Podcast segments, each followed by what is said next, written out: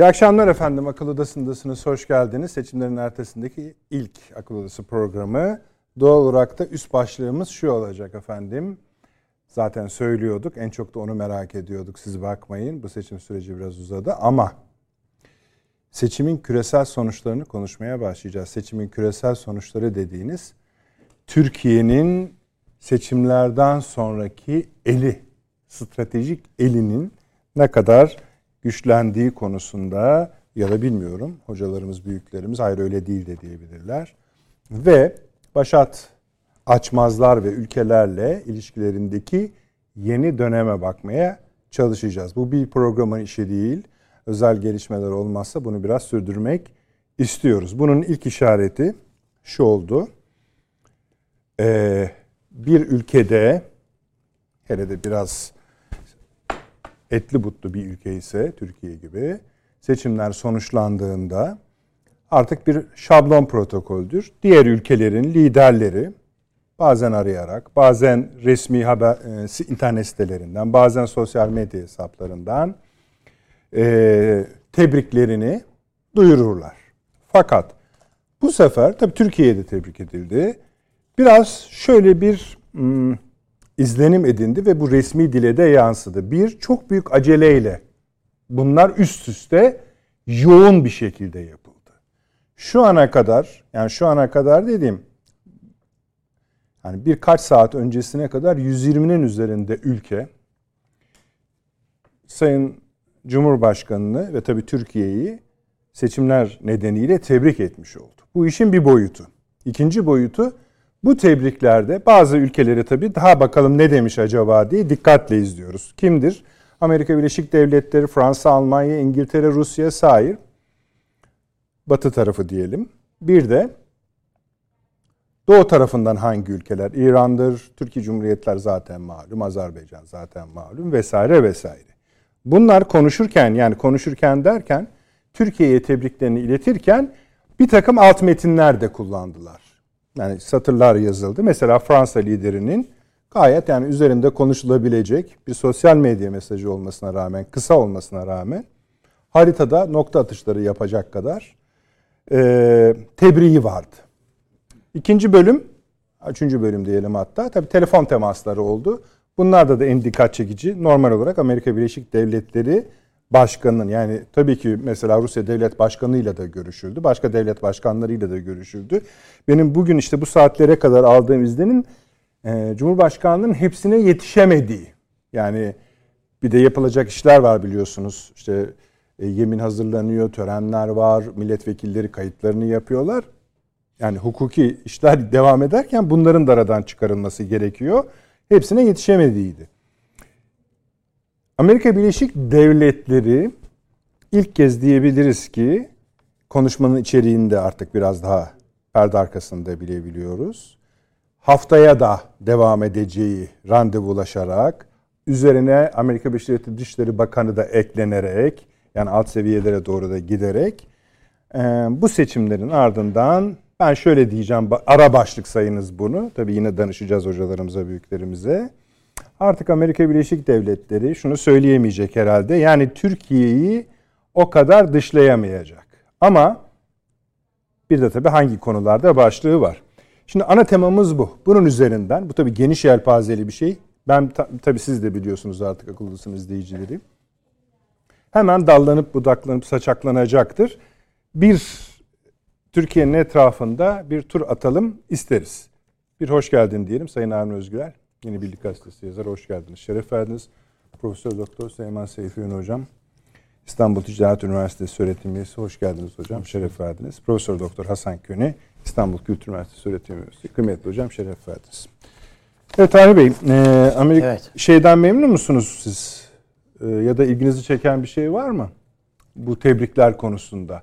Yani bir de şöyle de söyleyebilirsiniz siz. Ya tamam da ya bir ülkede işte sen de söyledin diyebilirsiniz. Hani bunlar olur zaten. Yani tebrik edilir. Ee, ama hani senin benim senin gördüğün farkı ben görmüyorum da diyebilirsiniz. Siz görüyor musunuz? Şimdi ben e, tabii ben bir oranda görüyorum ama Cumhurbaşkanlığı sözcüsü İbrahim Kalın diyor ki şimdiye kadar hiç Ha tabii doğru. Evet. Telaşla tebrik etmek için hani aceleyle koşarak evet, demek yani, istiyorsunuz. Evet.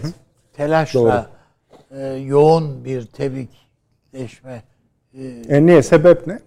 Yani neredeyse kuyruğa girmiş. Evet öyle söylüyorlar.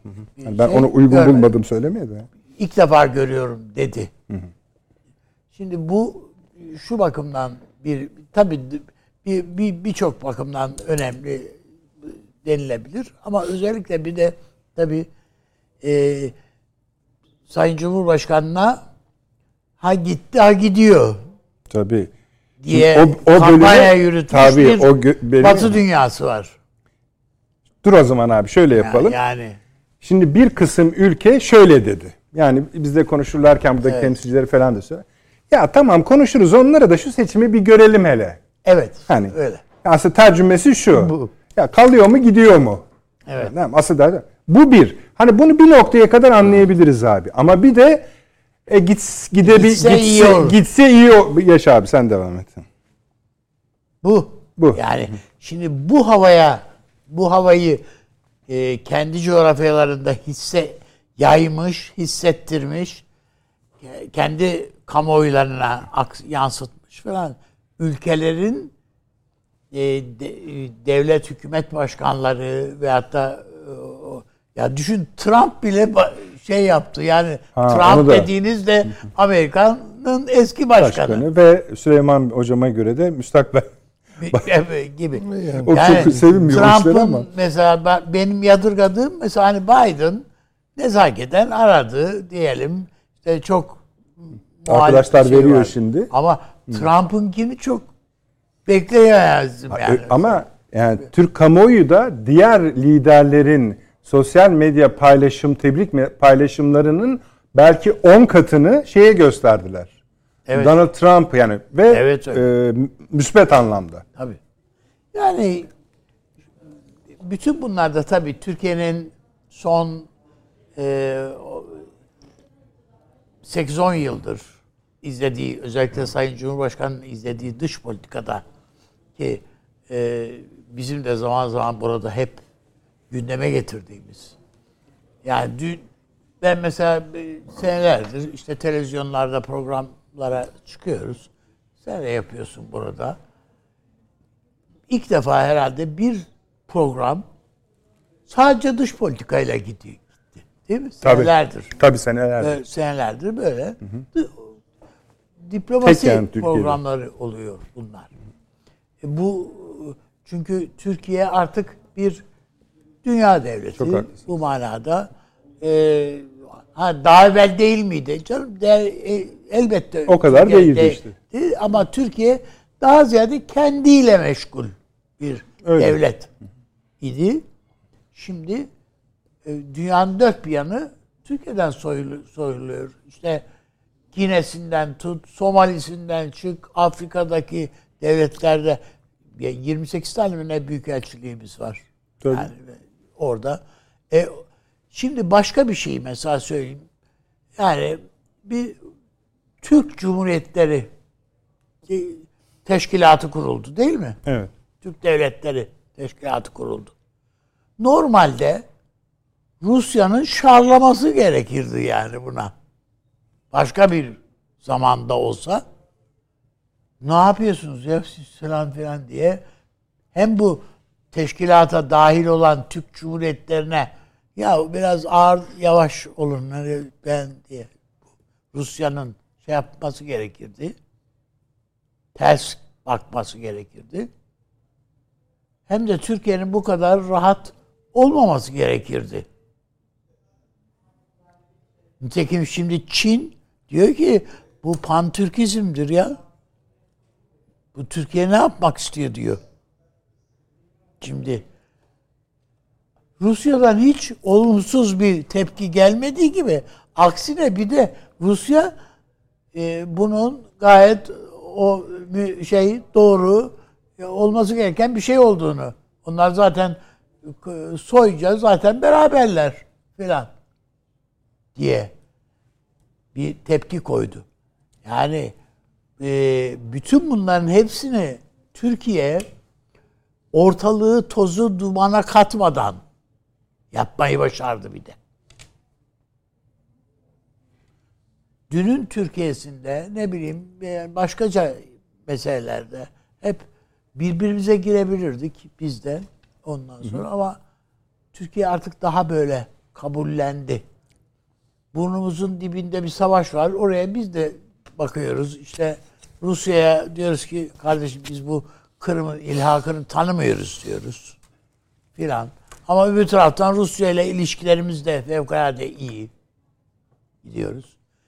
Bugün Sayın Cumhurbaşkanımız konuşurken dedi ki biz bu e, vize meselesini halledeceğiz dedi. Değil mi?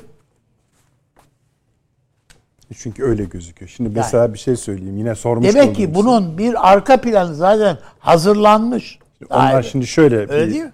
ikinci başlığın altında e, konuşabiliriz onu da yani de, konuşmanızın devamında.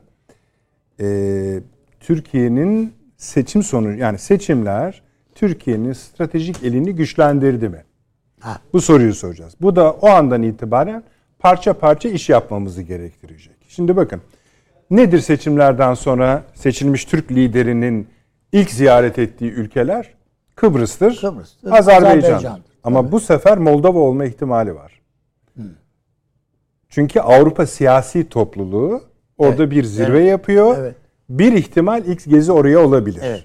Şimdi bu sizin dediğiniz mesela ona örtüşen bir Tabii şey. Tabii örtüşüyor. Şimdi evet. isterseniz size öyle söyleyelim. Şimdi bu seçim yapıldı. Bekleyenler vardı, temennileri olanlar vardı. Soru bu. Stratejik elimiz güçlendi mi? Güçlendiyse nasıl? Mesela ABD ile ne olacak? Evet. Rusya ile ne olacak? İngiltere, Almanya, Fransa ile ne olacak? Doğu tarafına da sonra zamanımız yettiği kadar geleceğiz. Şimdi siz çok hayıflanıyordunuz. Bak adam aramadı, aramadı diye. Evet. İşte arada adam, buyurun. Buyur. Evet. Şimdi şöyle bir de yani bir Biden e, da biliyor veya be, bekliyor ki şey F-16'ları açalım. Efendim e, şeyleri konuşalım bu e, İsveç NATO üyeliği. NATO üyeliği falan. Türkiye açmadı bu konuları. Biden açtı. Tabii.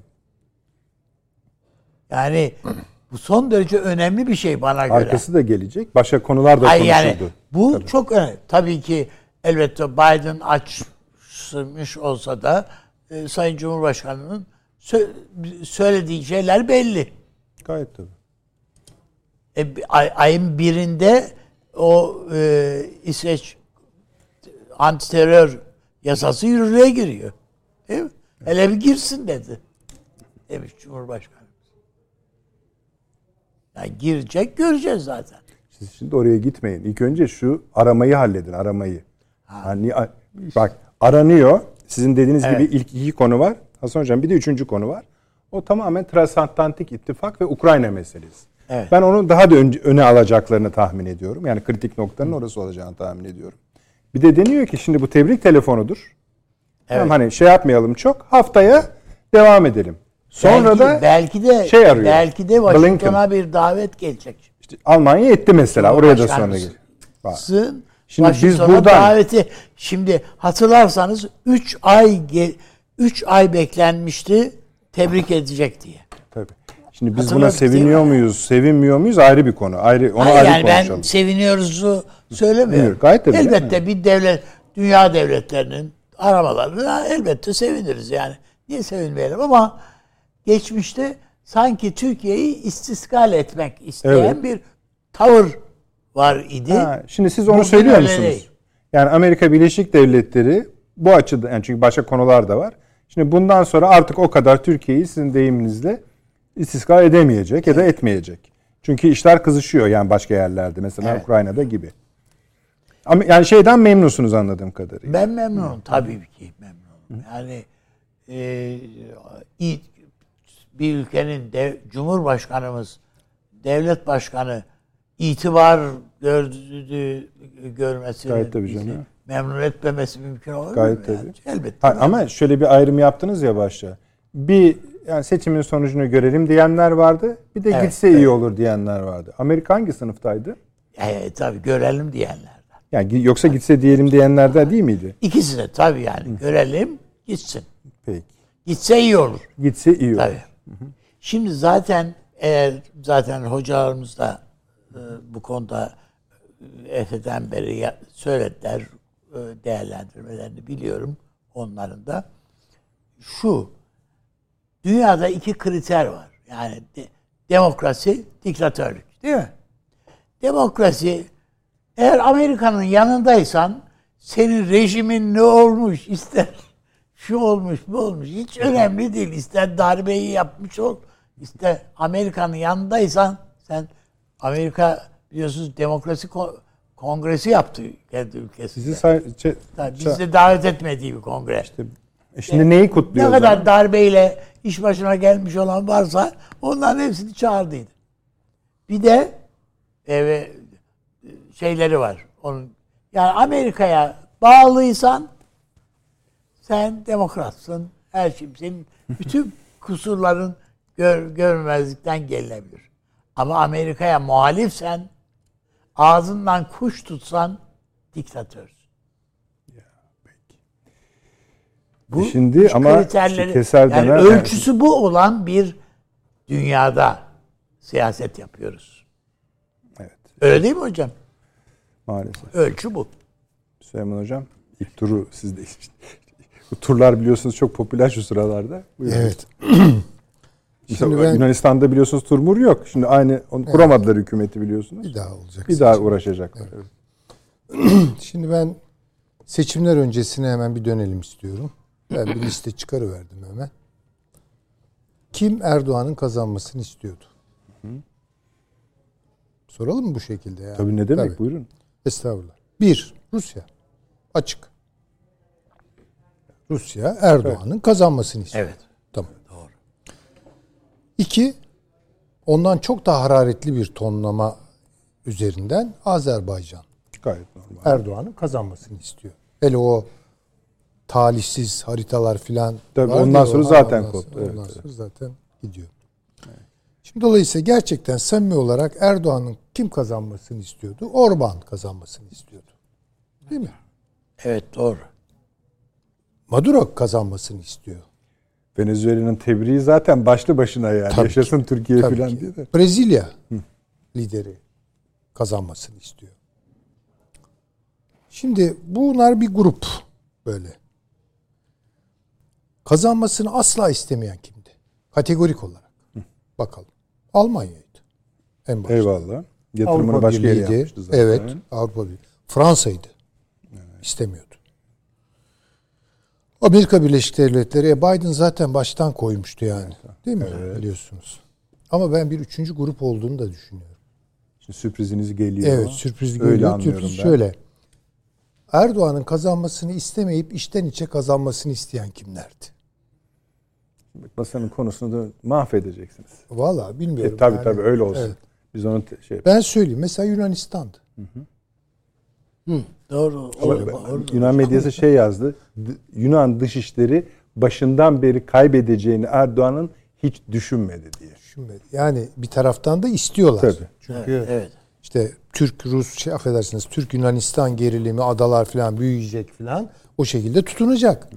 Yani Mitsotakis sin kazanabilmesi için ki öyle bir kazanmaya doğru gidiyor eziyor yani. Tabii. Rakiplerini eziyor. Erdoğan'ın kazanması gerekiyordu. Bunlar tabii kontra düşünceler.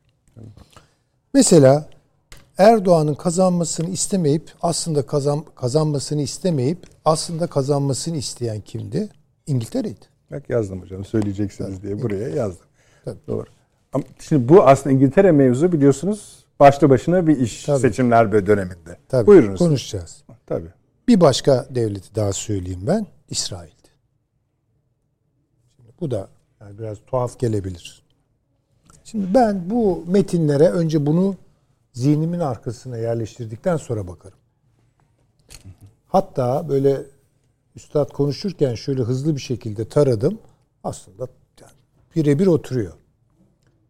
Vladimir Putin, Putin, bağımsız dış politikanıza desteğinin açık kanıtı. Evet. Diyor ki yani ey Türkiye devam et. Amerika'ya mesafe Tabii, koy, tabii, tabii. Avrupa'ya mesafe. Ursula von der Leyen ne diyor?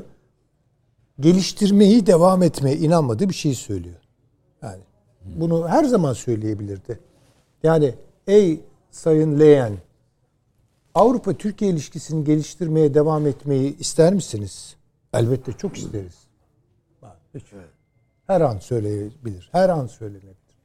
Halkımızın yararına olacak şekilde bu ilişkiyi ilerletmeye çalışmak. Yani göçmenleri durdurun. Halkının yararı ne olacak yani senin? Hem ABD hem de Türkiye için stratejik öneme sahip. Yani Evet. Burada anlaşalım diyor. Emmanuel Macron. Fransa ve Türkiye'nin birlikte üstesinden geleceği büyük sınamalar var. Yani daha çok çatışacağız. Tabii tabii. Tabii bunun devamı tabii. var biliyorsunuz Emmanuel Macron'un. Ha, tabii. o bizim ayrı bir konumuz. Harita çiziyor çünkü. Çiziyor. Neydi Erdoğan o Avrakya, Mavrakya ne onlar? devam İnanılmaz edeceğiz. laflar yani. Euro-Atlantik ve Evet. şey Akdeniz. Tabii.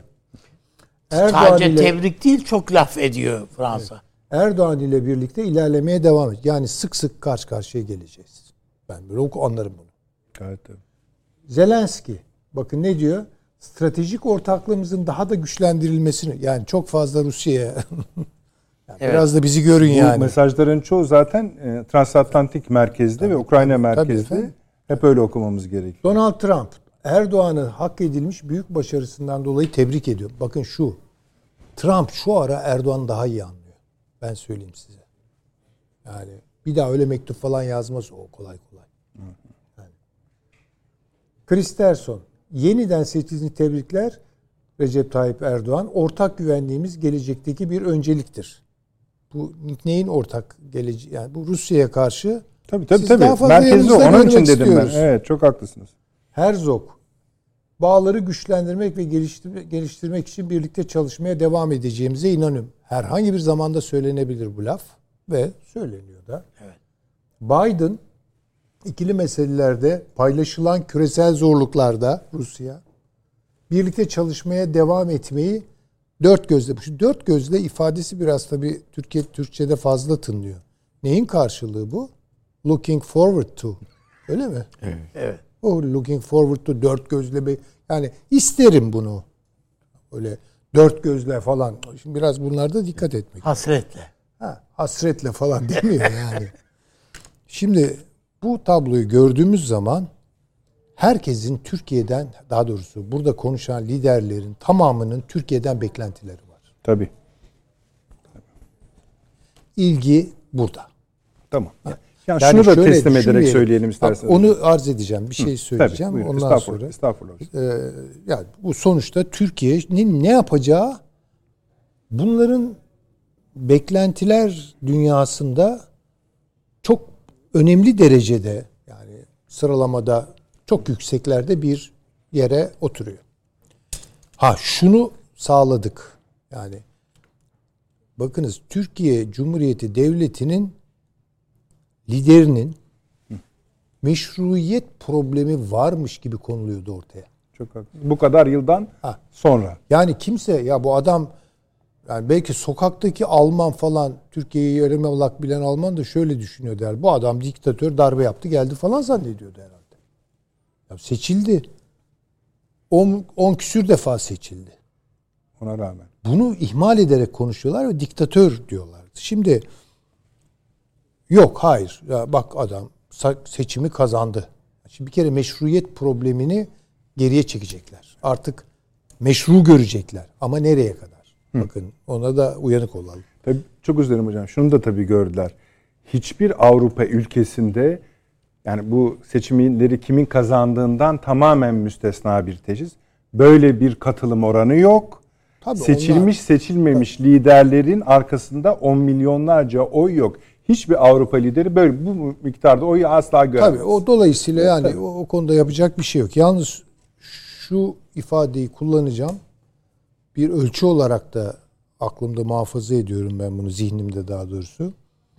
kimin gerçekten demokrat olduğunun bu dünyada hiçbir önemi yoktur. Tekrar ediyorum. Kimin gerçekten samimi, bütün usul ve erkanına sahip olarak demokrat olduğunun bu dünyada zerre miskal önemi yoktur. Şunun önemi vardır. Kimin kimin demokratı olduğu. Kimin kimin demokratı olduğu. Belirleyici olan budur. Anlatabildim mi? Farkı bilmiyorum. Biraz bulmaca gibi konuştum Biraz alt karkı oldu. Yani Siz kimin gerçekten demokrat olduğundan daha önemli olan şey kimin kimin demokratı olduğudur. Güzel. O ne ikincisinde duyulmamıştı şimdi çözdü. Evet. Ya aslında Kimin- tek harf farkı var. Evet. Evet, kimin kimin demokratı Demokrat. olduğu. Eyvallah. Şimdi Ha, anladım. dolayısıyla bugün böyle yaparlar da yarın ne yaparlar onu ben bilmiyorum. Yani onu bilmiyorum. Evet, söyleyeceklerim bunlar. İlk parça bu kabul edelim. Ee, şeyi de e, söylememiz gerekiyor tabii. Hani e, siz Ha, işte o ara şeyi unuttum çok üzerim. Hani bu kazanmasın deyip ben kazanmasını isteyenlerden biri de İran'dır. Bakın söyleyeyim. İran da enteresan bir açıklama yaptı. Dedi ki anlaşılıyor ki Türk halkı Erdoğan'ı desteklemeye devam ediyor. Tamam. Ama ötekiler olsaydı Bu ne? belki Tebrik mi bu? işte yani şu iyi tamam. Yani Tamam anladık. Yani. ötekine öteki olsa belki başka türlü şeyler söyleyecekti yani. Bilmiyoruz. Yani bir taraftan Erdoğan'la çünkü onların da Türk Fars geriliminden beslenen bir tarafları var İran'daki rejimin yani. Bunu da görmek lazım. Bunu Erdoğan bildik bir şekilde sürdürdüğü için şu ana kadar tercihleri Erdoğan'dan yaradır. Eyvallah. Ama belki söyleseler başka türlü şeyler söyleyeceklerdir. Tamam, parçalarına geleceğiz hocam. Hasan Hocam sizin de e, bu konudaki açılış konuşmanızı rica edeceğim. Efendim şimdi ben okuduklarımdan Tabii. söyleyeceğim. Ee, merak ettikleri konu şu. Türkiye bir denge politikası izliyor. Bu politikayı izlemeyi devam edecek. Tabii. Ama burada ağırlığı nereye verecek? Yani Rusya'yı bir tarafa bırakacak, tamamen batıya dönecek. Batı'yı tamamen bırakıp Rusya'ya dönecek değil. Yani bir takım öyle beklentiler vardı. Öyle arkadaşların da yazılarından okuyorum. Artık Türkiye e, Batı'nın emirlerini yerine getirmez yahut Batı ile ilişkileri bitmiştir falan. Öyle değil. Dengeye devam edecek. Ama ağırlık nerede olacak? Şimdi o yüzden iki tarafta bu ağırlığı kendi tarafına çekmeye çalışıyor. Şimdi Rusya'nın işte sorduğu sorulardan biri Türkiye'nin bir enerji hatlarının geçtiği bir merkez olmasını istiyor Putin. Buna devam eder mi? Eder. Türkiye'nin lehine, çıkarına. Efendim, nükleer enerji santralı yapıyorduk. Buna bir takım şeyler oluyor.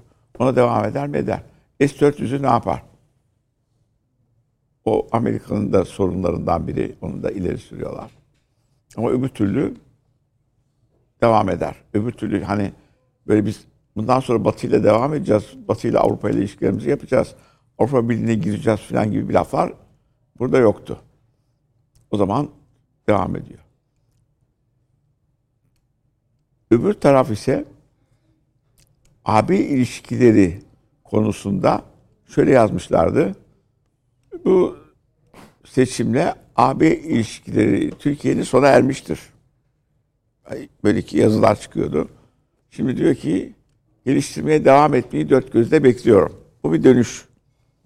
Zaten e, Von Leyden NATO ne söylerse ona yakın bir şeyler söyleyen bir e, NATO'cu bayan. Emmanuel Macron biraz daha NATO'dan ayrı gene Yunanistan'ı Akdeniz'de koruyacağını ama birlikte çalışılabileceğini sorunları konuşuruz tarzında gidiyor. Trump değişik. Joe Biden kimi desteklerse onun tersini destekleyecek bir adamdı. Çünkü Joe Biden'ın bütün politikaları Trump'ın izlediği politikaların tersine bir tutum izleyerek tekrar seçimi almak üzerine kurulmuş. Bir de mesela şöyle bir analizleri var. Diyorlar ki Donald Trump, Vladimir Putin, işte Macar lideri, e, Türkiye Cumhurbaşkanı yani Sayın Recep Tayyip Erdoğan bunlar aynı tür liderlerdir. Aynı tür liderlerdir. Derin devleti bir kenara bırakıp kendileri karar veren, bürokrasinin o kadar önemli olmadığı bir liderlik yapısı. Joe Biden bunu tekrar yerine getiriyor. Avrupa'yı yanına çekiyor. Bürokrasi ne derse ona göre hazırlıklar yapıyor falan filan. Yani e, ve Joe Biden'ı zayıf lider olarak niteliyorlardı. E, Trump'ın da bunu gözlediğini ve bu lafları söylediğini ve Türkiye'nin zaten hamleler yaptığı dönemi hatırlayın şeye e, Suriye'ye Putin'le Donald Trump zamanında olabildi. O operasyonlar Suriye'ye. Yani Biden zamanında yapılamadı. Kendi istediği halde. Evet. Ha, o yüzden çok değişik bir e, boyutu var. E, Almanya kendini feda ederek Avrupa'nın boyutları içinde fakat kendi içindeki halkın yani Türk azınlık diyeyim e, kime oy verdiğini de gördü. Şimdi mesela şey olayını kutluyorlar. Bu Türklerin yakıldığı e, Solingen. Solingen olayları. O Solingen olayların raporunu ben yazmıştım. Bunlar Doğu Almanya ile birleştiğinde geliyorlardı. İşte Türkler bizim işlerimizi aldı falan falan yaktılar mıktılar falan filan. Biz de Türklere dedik ki bunlar önem vermiyorlar böyle göçmensiniz diye. Ama vatandaş olursanız o zaman bunların adamları gelip ne diyor bunlar diye. Oy verdiğiniz dedim değişecek. Böylece büyük bir kitle e, vatandaşlık yani çifte vatandaşlığa geçti. Öbür türlü değiştirmiyorlardı vatandaşlıklarını. Şimdi ona da önem veriyor. Çünkü Almanya'nın izlediği bu yapılanma içinde e, Kristersson e, Türk oylarına da ihtiyacı var ileride. O oyları da yönlendirebilen Türkiye olacağını düşünüyorum. O açıdan. Biden'da şöyle yazıyorlardı ya bunlar sonra Türkiye ile uğraşacağız yani zorluk çıkabilir mi? İşte ama önemli olan İsveç'in e, NATO'ya kabulüdür. Bunu yaptıktan sonra zaten F-16 meselesi ve onun işte yedek parçaları modernleştirecek olaylar çözülebilir. S-400 meselesinde ileride ele alırız. Bu bloğa daha ağırlık vererek. Yani eskiden olduğu gibi kimse bu denge politikasından vazgeç, batıya yapış diyemiyor. Çünkü sebebi NATO e, Avrupa Birliği ile Amerika'nın Sovyet yayılmasına karşı bir askeri araç olmaktan çıkarak Amerika'nın dünyanın çeşitli yönlerinde politikalarını izlediği bir örgüt haline geldi. Hocam biraz sorun şurada. Haklısınız. Ee, teşekkür ederim de. Şimdi bugüne kadar Türkiye Batı'ya Amerika Birleşik Devletleri'ne yapışık yaşadığı için kendisini denge noktasına çektiğinde Amerika ve Batı onu doğuya kaymış görüyor. Halbuki yine dengede yani adam. Tabii tabii onu tamam diyorum. Ve daha da yani Türkiye o yapıyı daha da yumuşatarak yakınlaşacak. Onu da biliyorum. Yani şu andaki kendi sistematiği içinde.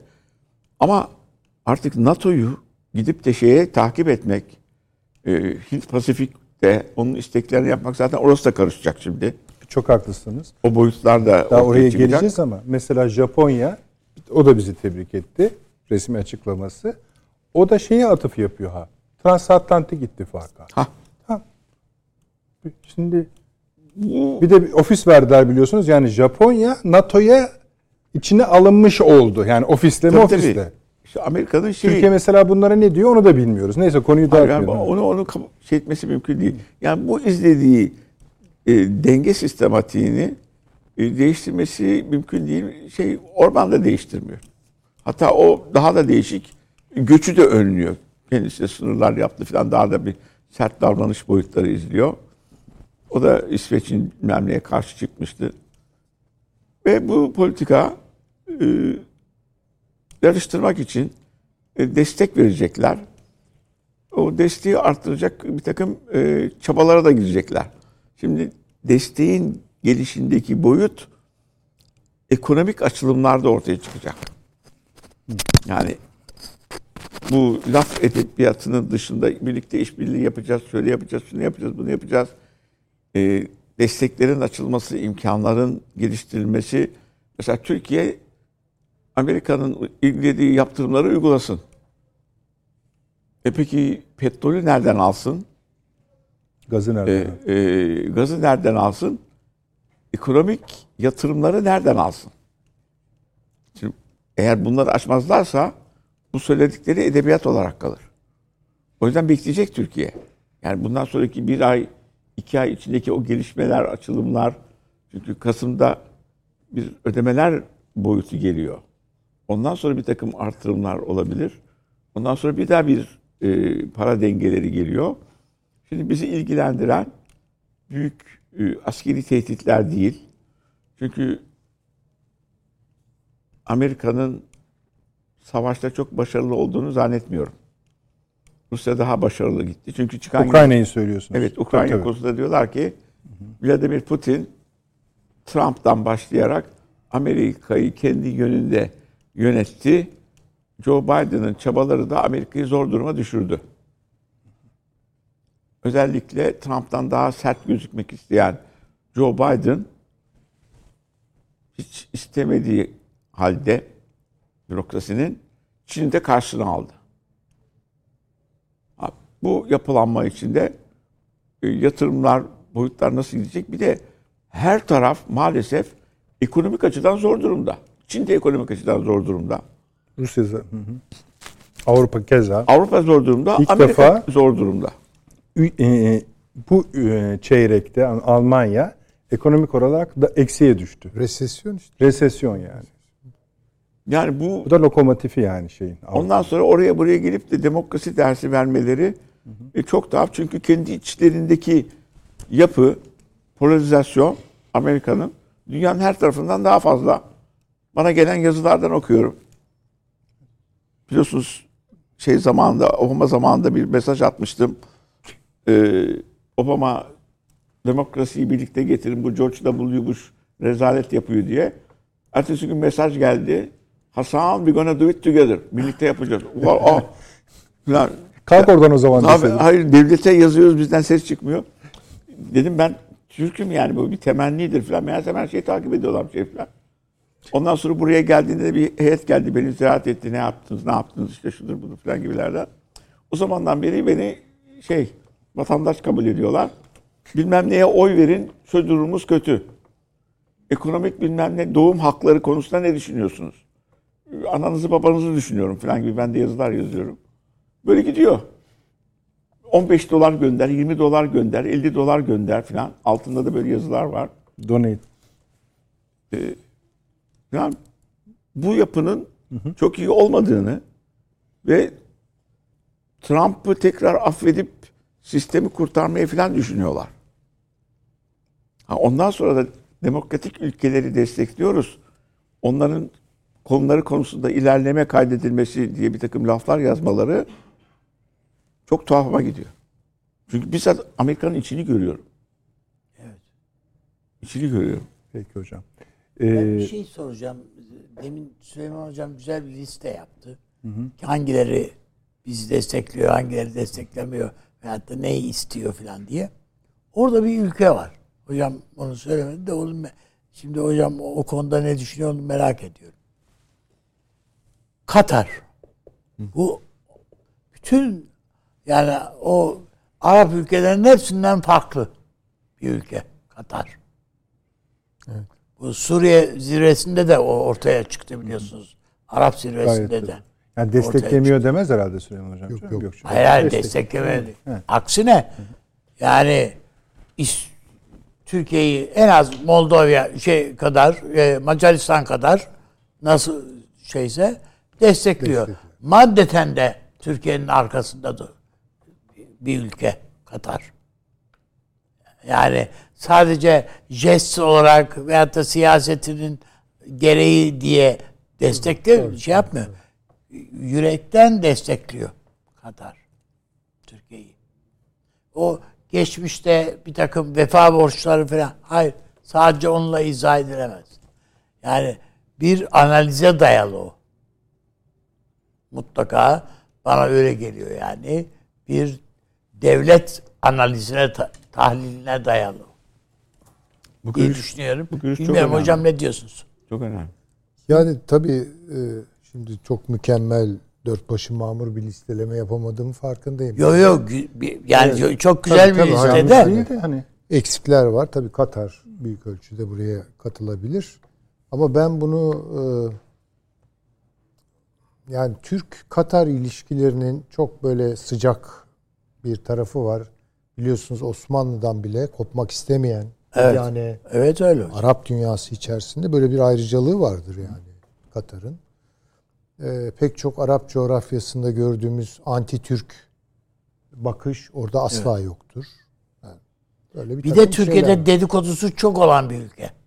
evet. Yani sanki böyle şey bir mal İngiliz birisine, Alman birisine satılırsa çok gayet normal olan bir ticari faaliyet. Katar'a satılırsa bilmem O Türkiye'de tabii belli odakların söylediği şey ama tabii şunu unutmayalım. Çok güçlü bir İngiltere etkisi de orada. evet. Şimdi tamam hocam onu söyleyin istiyoruz size. Yani İngiltere, Katar, Türkiye bu e, bağlam var. Bu kontekst var bu bölgede. E, ve şu ana kadar da belli bir istikrarda o gidiyor. Yani Süre gidiyor. E, dolayısıyla yani, Yani tabii El Cezire'de de buram buram kokuyor hocam da şimdi evet, görüyoruz. evet, yani. evet. Yani dolayısıyla hani şeydir. Katar'ın ya- yaşadığı bir siyasi kırılma noktası vardı. Orada Türkiye'nin yaptığı müdahale e, belki Bu da şey- tabii çok pekiştirdi. İngiltere'den tabii daha bağımsız bir hareket o. E, Şimdi tabii İngiltere Katar ilişkileri, Hayır, başka ilişkileri bir şey. yok yok. Hayır, İngil- ilişkileri ilişkileri iyileştirmek açısından dedi. Tabii tabii. tabii. Kim dedik? Ha, buyurunuz. Sordu da ben Ha, yok yok bir şey demiyorum hocam. Hayır kimde kaldık onu? O zaman biz Ay, yok hocam. Ha, buyurunuz hocam. Katar, Katar'ın şeyi çok doğru. Ee, Katar, Trump'ın ziyaretini hatırlıyorum Suudi Arabistan'a. İşte bu Obama filan, filan zamanında da devam eden olayları bitiriyordu. Bu terörü kim yapıyor? Dedi İran yapıyor.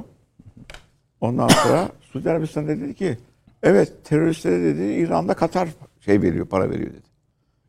Katar sesini çıkarmadı.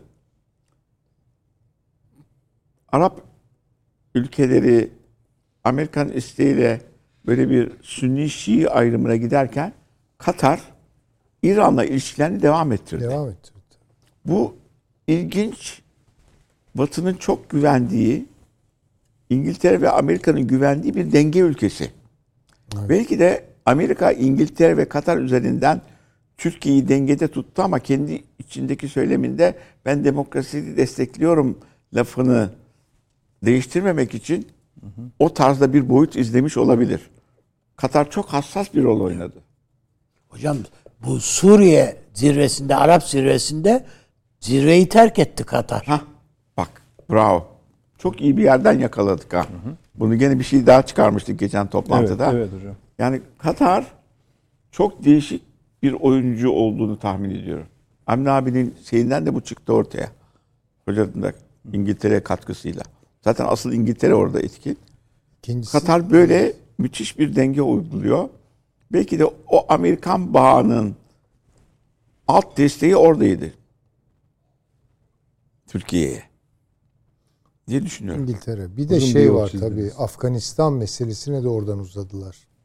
Unutmayalım. yani. Bir de Evet. Mısır'ı konuşalım Doğru. kısaca isterseniz. Çünkü ana konularımız duruyor. Mısır da bir atak yaptı. Bu seçimlerin Evet, tebrikte, sonuçlarıyla birlikte. tebrik sıralamasında önce hem geliyor. öne geçti hem de iş, iş bağladı. Şöyle iş bağladı. Bugüne kadar konuştuğumuz Dışişleri konular Bakan- vardı. Büyükelçiler falan, Falan filan. Hani biz de diyorduk ki ya tamam atacağız. E, Kocaman iki tane ülke ne yapıyorsanız yapın. Büyükelçi atama nedir yani diyorduk. O da bekleyenlerdendi. Evet. Ee, şimdi Telefon görüşmesinin hem te- bir de galiba buluşma da artık hani bir araya gelme de Evet. söz konusu olacak Sayın Öden'le siz arasında. Hocam bir şey diyor musunuz Mısır için? Budur. Daima diyorsunuz. soru işaretim olur o işlerde. Evet. Peki. Şa- şey neresi soru işareti? Yani Daha bitmedi diyorsunuz. Türk Mısır ilişkilerinin daha doğrusu Türkiye Mısır ilişkilerinin e, şu anki tablosuna baktığım zaman geleceğe dönük olarak nasıl seyredeceğine dair çok pozitif düşünmüyorum. İşte aslında biraz da bu seçimlerden sonra değişen eli konuşuyoruz. Yani işte Bakalım göreceğiz öyle. Şimdi e, Hasan Hocam onları daha basit de sorayım da böyle bitirelim. Şimdi her ülkede bir seçim olduğunda ve cari hükümet daha iyi bir yani seçimi tekrar kazandığında ya da kazandığında dışarıya da bir şey söylemiş olur. Şimdi Türkiye öyle bir ülke ki herkese bir şey söylemiş oldu. Şimdi mesela Amerika bir yani stratejik elinin güçlendiğini düşünüyor musunuz? İki, Amerika ile ilişkilerinin hangi e, şeyde konularda ilerleyeceğini, oturacağını, bak bu önemli bir şey. Hangi ilişkiler üzerine oturacağını düşünüyorsunuz? Şimdi yani Rusya siz dediniz mesela denge tarifi yaptınız tamam o genel bir şey. Şimdi biraz inceltelim müsaade ederseniz. Çünkü Avrupa'yı da soracağım. Çünkü tahmin ediyorum e, Avrupa'yı bu gelişmeler sonucu yavaş yavaş e, barışa doğru giden bir boyut görüyorum. Çünkü ilk defa Rusya yeniden bir takım öneriler getirmeye başladı. Ki herhalde bir şeyler hissediyorlar. Yani olmayan bazı şeyler de söyledi. Eskiden Avrupa Birliği'ne girsin diyordu, girmesin falan diyor. O zaman buradan Çin'e doğru bir yönelme olacaksa ki asıl rekabet o. Ekonomik görüşmelerde de anlaşamıyorlar. Türkiye'yi yanında tutmanın çok önemli olduğunu görecek. O halde değişik şekilde Eylül'den sonra bir takım yeni destek boyutlarının Avrupa üzerinden e, gelişmeye başlaması lazım. Eylül. Eylül çünkü bu seçim boyutlarına girecek. Şey Amerika'da seçim boyutları başlayacak, konuşmalar başlayacak. Hı hı. E, Trump'a da yavaş yavaş yağ çekmeye başlıyorlar. Ben e, diğer bir kimsenin DeSantis'in ortaya çıkacağını zannediyordum. DeSantis'e şans tanımıyorlar. Çıkamayacak hı hı. diyorlar. Çünkü abortion yani doğum kontrol meselesinden kaybetmiş durumda. Trump ondan konuşmuyor. O halde burayı sağlam tutup Asya Pasifik'e yönelebilmesi için Türkiye'nin burayı tutup Rusya'nın çok daha aşağılara inmesini durdurması lazım. Çünkü söylediklerinden biri de Karadeniz'i ve boğazların kontrolü bizim için önemlidir diyor. Üç deniz, en önemlisi de Karadeniz. Ha, bunu söyledikten sonra en büyük sınırı olan bir alanı bırakması mümkün değil. Diğer konular Yunanistan Kıbrıs meselesi, şu meselesi, bu meselesi onlar ikinci konular açıyor. S-400 zaten çok ortada kullanılan bir boyut değil. Burada kullanacağı pek ülke de yok. Yani kim bakıyorum etrafa. İran'a karşı kullanmayacak Suriye bir şey değil. Yunanistan'a gerek yok. Zaten adalardan uçaklarımız erişiyor, şudur budur. Yeni füze sistemleri var falan filan. O halde Rusya'nın burada tutulması durumları var. İsveç'te girdikten sonra Türkiye'nin çok fazla üzerine gidecek konu kalmayacak. Ama o sırada Türkiye'nin de hafif bir yumuşaması gerekiyor. Şimdi onu konuşacağız. Türkiye şimdi yumuşamalı mı, yumuşamamalı mı? Ha. Yani şunu. Çünkü mesela e, aynı soru şimdi size gelecek e, Avni Bey. Ukrayna meselesinde öyle bir yere gelindi ki yani o konuyu tek başına da ele alabiliriz ama şimdi böyle alalım. Gelindi ki işte bugün artık Rusya'ya açık saldırılar yapılmaya başlandı biliyorsunuz. Birkaç gün önce Ukrayna'daki Ruslar, Ukrayna Rusları diyelim onlara, Rus sınırını geçerek kasaba işgal etmeye kadar gittiler. Öyle ya da böyle hocam bu kadar uzun sürmesinden mutsuz ama Bahmut düştü. Bu da bir evet, gerçek. evet. Kiev'in büyük bir taarruz başlatacağından bahis ediliyor. Tersi oldu. Tersi de olabilir. Bir de herkes diyor ki yani hani on binlerce insan ölür. Yani öyle de bir durum var yani öyle büyük taarruz var. Şimdi şu mesele. Çin oraya girdi biliyorsunuz. Ukrayna. Avrupa'daki görüşmeler yaptı Avrupa başkentlerinde. Sonra da Moskova'ya gitti. Ve orada demiş ki Amerika'nın söylediğini söylüyorum ben şimdi. Kardeşim bu şeyi tanıyın. İşgal edilen toprakları. Barışın tek yolu budur. Amerika'da çıktı dedi ki bu dedi Çin'in şey, Rusya'nın avukatlığını yapmaktır dedi. Tamam? Şimdi Avrupa başkentlerinin orada ne söylediğini bilmiyoruz Hasan Hocam. Hani ha iyi olabilir dedi bu Amerika'yı ne yapacağız mı dediler. Siz araya daha çok girin mi dediler. Bunu anlatmamın sebebi şu sevgili hocam. İki tane ara bulucu gözüküyor. Biri Çin, biri Türkiye. Şimdi Amerika'nın Ukrayna meselesine bakışında bu da önemli. Yani Ruslara karşı Türkiye'yi Ukrayna konusunda nerede tutacaksınız? Şimdi mesela James Jeffrey biraz önce şey Voice of America sormuş ne düşünüyorsunuz diye. O da demiş ki zor bir müttefikle konuşmaya hazır Amerika. Öyle diyorlar. Uğraşacağız diyor bundan sonra. Diyor Türkiye ile uğraşacağız demek her türlü yakınlaşma, konuşma, destek. Zelenski'nin e, Türkiye'ye tebrikinde o tebrikin metnini bir okur musun? Kısa bir metindir. Hangisi? Te, hangisi? Zelenski'nin. Bakayım orada var mı? Arkadaşlar var mı? Avrupa'nın hocam buyurun. Nasıl? Avrupa'nın güvenliği ve istikrarı için işbirliğimizin geliştirilmesini ve ülkelerimizin yararına stratejik ortaklığımızın Bu daha da stratejik ortaklıktan söz ediyor. Hı hı. Çok önemli. Şöyle. Anlatın onu bize. Yani bu ya ben anlatacağım bir şey yok. Ben bu o tabir benim için önemli. Ha, gerçekliği var. Devletler Bak, arasında böyle bir Hocam motor al, aldığınız motorları biz şeylerde kullanıyoruz. Kendi hava araçlarımızda kullanıyoruz yani. Yatırımlarınız bir, var şu var. Onun ötesinde yani dediğin doğru. O onda yerden göre haklısın. O doğru. Ama onun ötesinde Zelenski bir konuşmasında bunu söyledi. Kırım'ın işgali işgal olarak tanınması ve Türkiye'nin bu bu Kırım'ı kabullenme etmemesi, reddetmesi Rusya'ya karşı ve Rusya'nın ağzını açmaması bu konuda. Tamam da hocam işte pratik öyle Bizim oldu. için hayati bir konu dedi.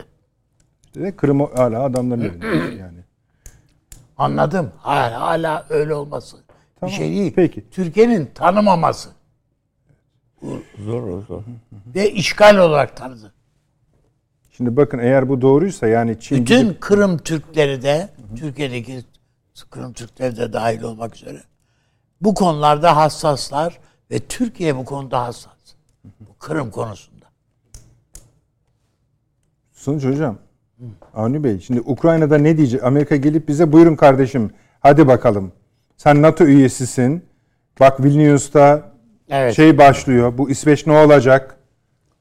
İsveç ne olacak? İşçi kabul edecekler. Valla biz de işte bu PKK-PYD ne olacak diyoruz canım. Yani. İşte buradan da Amerikan ilişkileri için bir şey çıkaracaksınız. İşte El, güçlü yani bir kim seçilmiş birisi liderle. yumuşayacaksa sen Orası ne yapacaksın diyorsun Washington'a. Evet.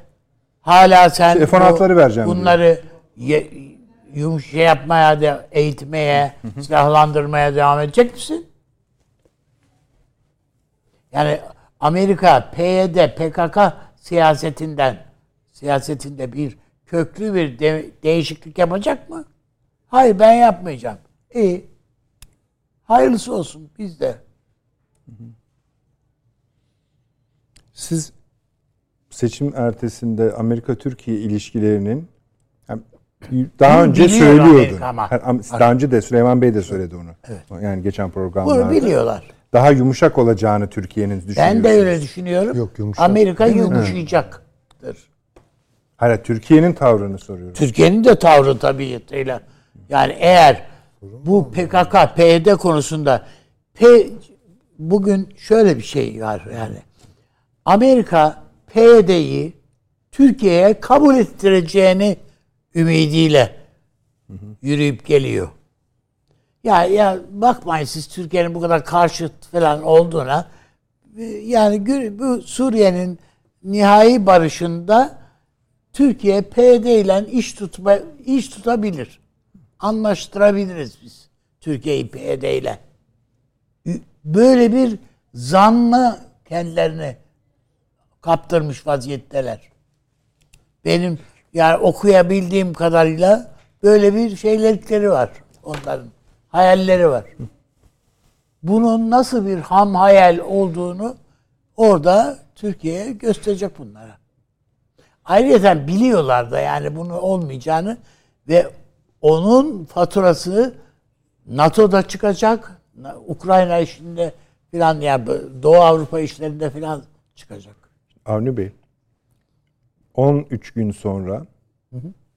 E, Avrupa'da çok büyük bir NATO tatbikatı başlıyor. Evet. Ee, sanırım 200'ün üzerinde uçak, 10 bin kişi ve 25 ülke katılacak. Evet. Birçok uluslararası gözlemci ve yorumcu şu sıralar bunun yapılmasının hiç akla yatkın olmadığını düşünüyorlar. Evet. Şimdi ama Amerika çok istiyor bunu. E istiyor. Siz istiyor musunuz? Soru o yani. Şöyle, Amerika ister. Türkiye bir tek şeyde istiyor. Yani akreditasyonlarımızı tamamlayamadık. Yani mesela bu Kızıl Kızıl Elma'nın uçmasına izin verirsen isteriz yani. O bu tatbikat dediğin askeri tatbikat dediğin bazen devletlerin, ülkelerin şov alanı demektir. Peki. Türkiye bu, bu Rusya'ya biz bir takım şey şeyleri, silahlarımızı, bir takım e, son e, yapılan e, şeyleri biz kendi kendimize seyrettik burada. Yani yabancı bir coğrafyada bir NATO zemininde se sergilemedik. Eğer bunu sergilersek dudakları uçuklarından çoğunun. Siz Türkiye açısından ele aldınız. Hiçbir itirazımız yok ama evet, öyle. ortada bir savaşın sınırında olacak bu tatbikat. Yani işte O evet. da onların sorunu diyorsunuz. Peki Süleyman Hocam siz ne diyorsunuz bu konuda? Şimdi e, meşruluk problemini aşmış olan etkili bir çoğunlukla iktidara gelmiş olan e, Tayyip Erdoğan bir dünya figürü olarak, lideri olarak her zaman olduğundan daha fazla eli rahat. Nerede? Diplomaside. Yani çünkü o meşruiyet meselesinin gölgesi düşmüyor üzerine. ne yapacak? Muhtemelen benim tahminim Türkiye Cumhuriyeti Devleti Batı ile olan çok hırpalanmış, çok örselenmiş ilişkilerini bir elden geçirecek. Bir elden geçirecek. Ve bu son derece tabii bir şeydir. Şimdi orada kimin ne yapacağını çok iyi tahlil etmek lazım. Benim zihnim birkaç gündür bununla meşgul aslında. Buyurunuz. Tabii ki. Estağfurullah. Paylaşın bizimle lütfen. Yani bildiğim kadarıyla ya da çözebildiğim kadarıyla e, elbette paylaşırım. Şimdi Almanya. Almanya için hep şunu söyledik. Daha doğrusu ben kuvvetli bir tonda dile getirdim bunu. Rusya-Ukrayna savaşı aslında Almanya-Amerika savaşıdır. Bu net olarak söylüyorum. Hatta İngiltere-Almanya savaşıdır. Daha mikroskopik baktığımız zaman. Dolayısıyla Almanya'yı mutlu edecek hiçbir şey İngiltere'yi mutlu etmez. İngiltere'yi mutlu edecek hiçbir şey de kolay kolay Almanya'yı mutlu etmez. Bakın bu tarihten gelen müthiş bir rekabet. Hı hı. NATO'dur, şudur, budur bunların üstü örtüldü. İkinci Dünya Savaşı'ndan sonra. Ama bunlar yok olmadı. Almanya'yı doğal gazsız ve neredeyse petrolsüz bıraktılar. Esas doğal gazsız bıraktılar. Şimdi de 5 3 katı fiyatına hala öde- tabii. Bir de Almanya'nın üstüne bu maliyet yükünü bindirdiler. Yetmedi. Almanya'nın hazinesini soğurmak için, yutmak için, evet. emmek için ne diyecekseniz değil, ağır bir silahlanma e, programı koydular önlerine. Bu Almanya'daki paraların Almanya Amerika'ya gitmesi demektir. İngiltere'ye ve Amerika'ya gitmesi demektir. Bakın bu durumda Almanya. Şimdi çok daha ağır bir şey yapıyorlar. Ben size söyleyeyim. Balkanları karıştırıyorlar. Tamam. Ben bu konuda yazdım da hatta geçenlerde. Bu Amerika Almanya ve İngiltere Almanya savaşının Almanya için son derece kritik olan Balkanlara taşınmasıdır. Yani bu bir Ukrayna savaşının ritmiyle de çok bağlantılı Çok bu. bağlantılıdır. Tabii ki. Yani oraya Hocam kadar çok bağlantılı. Yani sınırlara Kosova- ordular geldi. Kosova evet, evet. gerginliğinin altında da Tamam, Onu işte o söylüyorum, zaten. onu Onu, söylüyorum. söylüyorum. Şimdi bu Almanya için alarm zillerini çaldıracak bir hadisedir. Şimdi diyeceksiniz ki ya Rusya var işin içinde. Ya belki Rusya yapıyor bunu. Bilemem ben yani bu kim kimin başının altından çıkıyor Balkanları karıştırmak meselesi. Belki Rusya Almanya'ya bir tokat attı ama o eli harekete geçirecek olan arkadaki güçtür. Yani bu sadece Rusya'nın Balkanları karıştırmak, Avrupa'yı zora sokmak için attığı bir adım olabilir. Ama bunu isteyen aynı zamanda tuhaf bir biçimde İngiltere ve Amerika'dır. Şimdi bu durumda orası kimin olacak? Orası kime yar olacak? Şimdi bakın arkadan gelen ikinci bir faktörü söyleyeceğim size. Yunanistan. Yunanistan bizzat bu meseleyi kaşıyor. Ya onların gözünde Arnavutlar ve Makedonlar düşmandır. En az Türklerin olduğu kadar. Onları zaten Türk görür. hatta Türk diye bakıyorlar. Türk diye bakar onlar, onlara. tabii. Dolayısıyla bakın burada Amerika, İngiltere, Yunanistan işbirliği, Rusya'nın müdahil olması Sırbistan üzerinden, Almanya belki biraz Hırvatlar üzerinden gidecek ama gidebilecek mi ne kadar onu da bilmiyorum. Çok tutuşmuş vaziyette Almanya. Ve Almanya gittikçe daha fazla Çin'den uzaklaşıyor. Almanya gittikçe daha fazla Asya'yı kaybediyor. Şimdi Rusya'yla koptunuz. Balkanlar da kontrolü kaybediyorsunuz. E, şeye açılamıyorsunuz. Asya'ya açılamıyorsunuz. Draknaus'ten ne oldu? Bunlar bitmiş davalar değil. İşte o şeyin eline tutuşturulan harita e, Kemal Bey'in eline tutuşturulan harita öyle bir haritaydı. Geçiniz onu. Şu Almanya bakın başkanı ne dedi? Başbakanı ya ilk ziyaretini istiyoruz ki bize yapsın. Tabii. Onda var. O da var. Ha, Ay- Bakın şimdi Evet. yani tabii. Çünkü Balkanlarda bu tabloda Türkiye ile işbirliği yapmazsa Asya açılımında Türkiye'yi eskisi gibi böyle kategorik olarak dışlar bir politika izlerse Almanya Almanya iyice batacak. Ben söyleyeyim. Buna Macron'un e, tebriğinin içindeki Macron başka. tamam. hayır. Macron'un hikayesi başka. Fransa Almanya ilişkileri açısından söyledim hocam. Fransa-Almanya ilişkileri çok Türkiye-Almanya ilişkilerinin e, düzleminde bir yere kadar okunabilir ama değerlendirilebilir ama esas bence Türkiye-Almanya ilişkilerinin geleceği çok şu an belirsiz. Hiç ummadık şeyler olabilir. Hiç ummadık yakınlaşmalar da olabilir. Bakın. Fransa'yla da Size öyle. şöyle bir şey söyleyebilir miyim? Almanya. Türkiye'deki Ümitsiz seçimlerde evet. Türkiye'deki seçimlerde ne neyi tercih etti? Kim?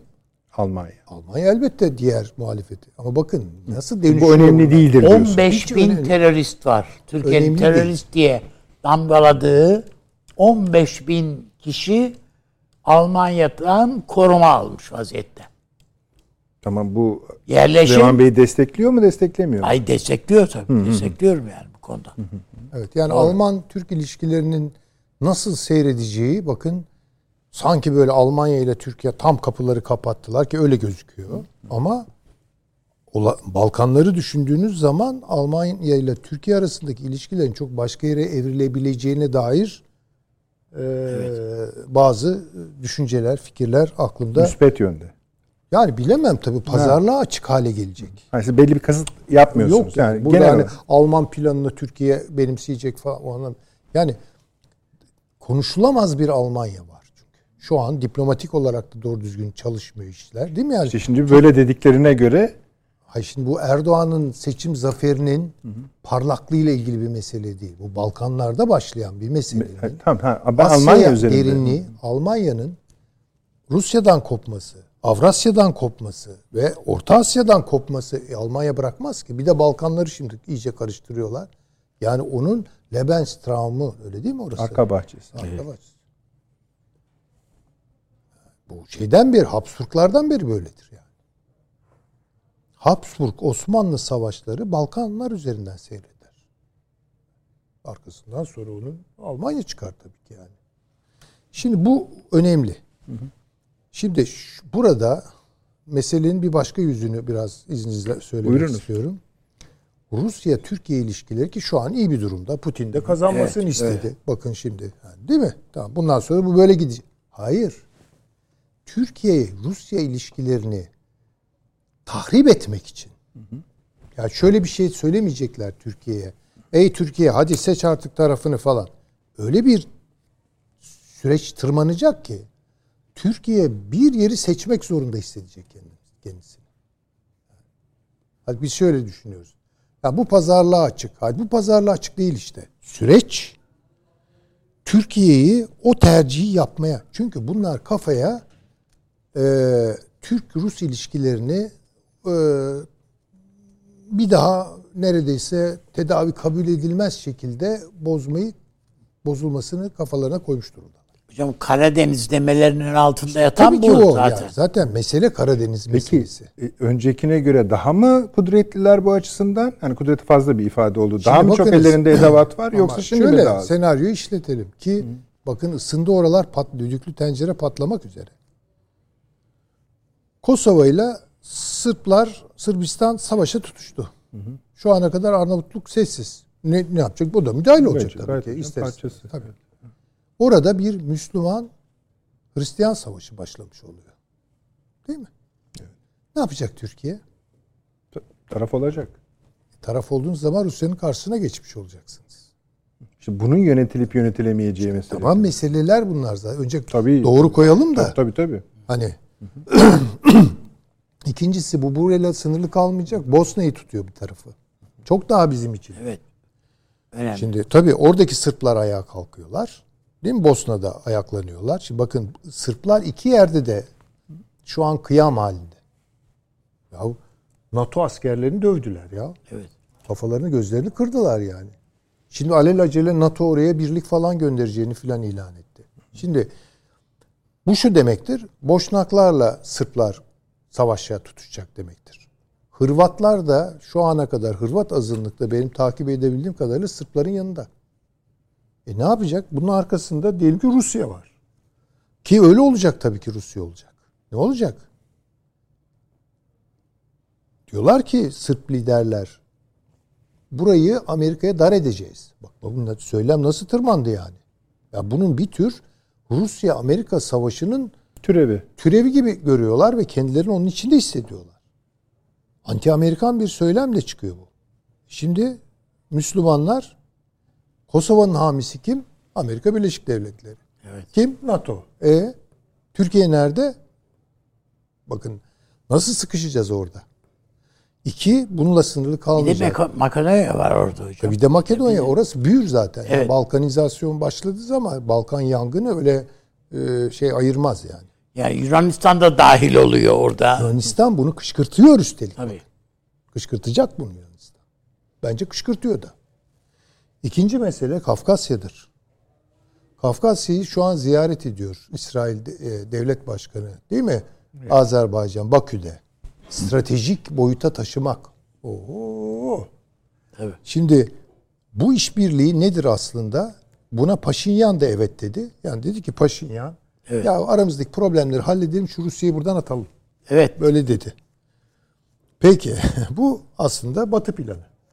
Tabii canım o Amerikan planı Azerbaycan'da zaten. işini rahatlatacak. Hocam öyle mi? zaten Amerikan Dışişleri Bakanı araya girmedi mi? Bu Tabii anlaşmayı canım yapın işte diye. Yaptırtan dört Tabii. gün bunları kampa Ka- kapatan. kapıyı kapatıp oturtturdular. Peki Rusya ne yapacak orada? Ben size söyleyeyim. Gerektiği zaman Azerbaycan'a girer. Bakın net girer. Söylüyorum bunu.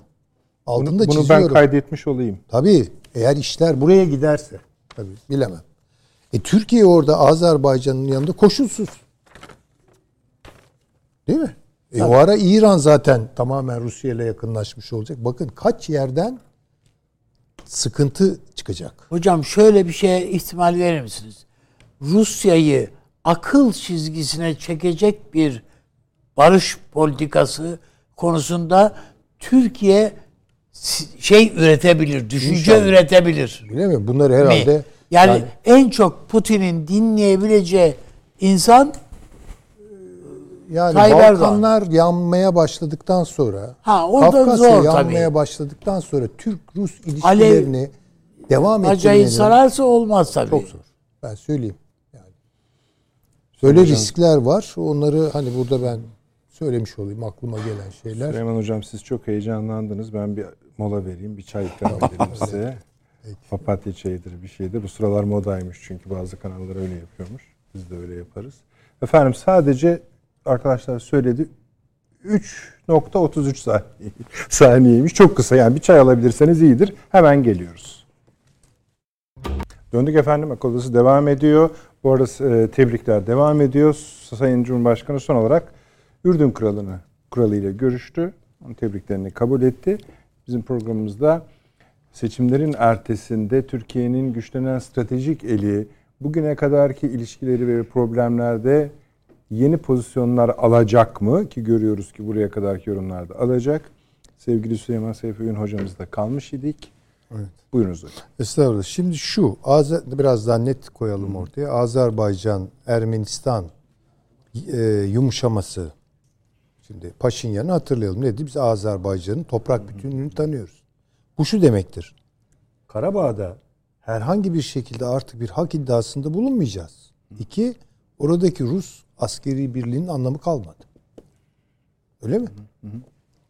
Yani bu şeyde kapandılar Amerika'da. Azerbaycan e, Hariciye Nazırı'yla efendim söyleyeyim e, Ermenistan Dışişleri Bakanı bunu konuştular yani.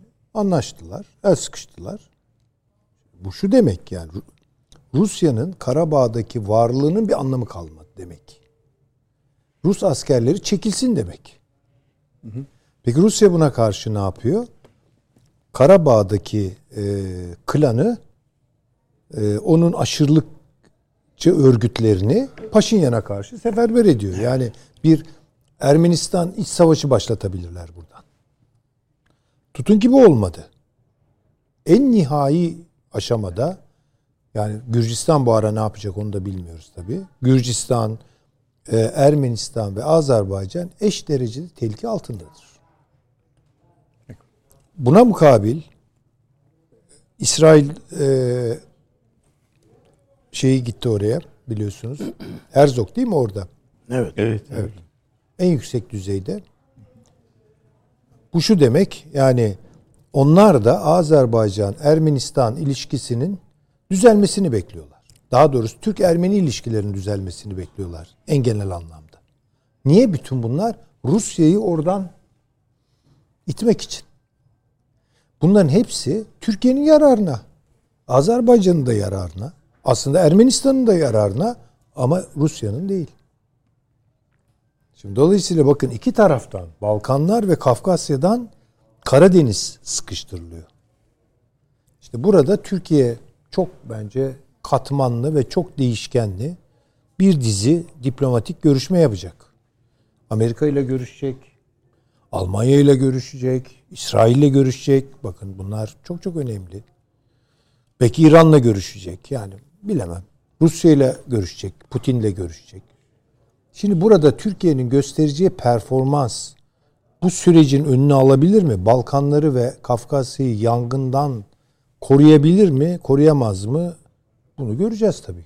Yani ama Türkiye'nin önce buraların yangın yerine dönmemesi için herhalde bir dizi atak başlatacağını öngörebiliyoruz. Peki Süleyman Hocam. Ee, yalnız şeyi tekrarlamanızı rica edeceğim. Balkanlar özelinde daha çok aldığınız Almanya, parantez içinde AB. Şimdi Almanya, AB, Türkiye ilişkilerini bu seçimden Dönüşebilir sonra... yani tabii.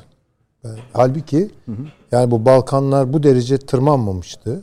O zamanlar ben söylüyordum yani teorik olarak Almanya ile Türkiye'nin bir daha hani eğer Erdoğan iktidarda kalırsa AK Parti iktidarı devam ederse iflahı gayrı kabil derecesinde bozulmuş olduğunu söylüyordum.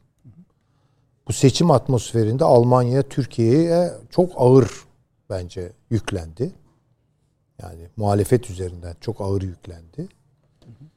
Oradaki işte e, kaçak, göçek Türkler vesaire onlar üzerinden basın şu bu. E, ve bunun bir şeyi yok diyordum yani. Bunun ileride bir çıkar yolu yok diye düşünüyordum. Ama Balkanlar bu hale geliyorsa çatışmalar başladıysa ve bu devam edecekse ve NATO oraya asker göndermeye karar verdiyse durmak lazım. O zaman Almanya'ya ne yapacak? Türkiye olmadan olmaz o işler. Peki hocam. Evet. Ee, sevgili hocam, Hasan hocam. Türkiye Avrupa Birliği ve Türkiye Almanya. Neden Almanya'yı öne aldığımız herhalde izleyicilerimiz de farkındadır. Lokomotifi bu.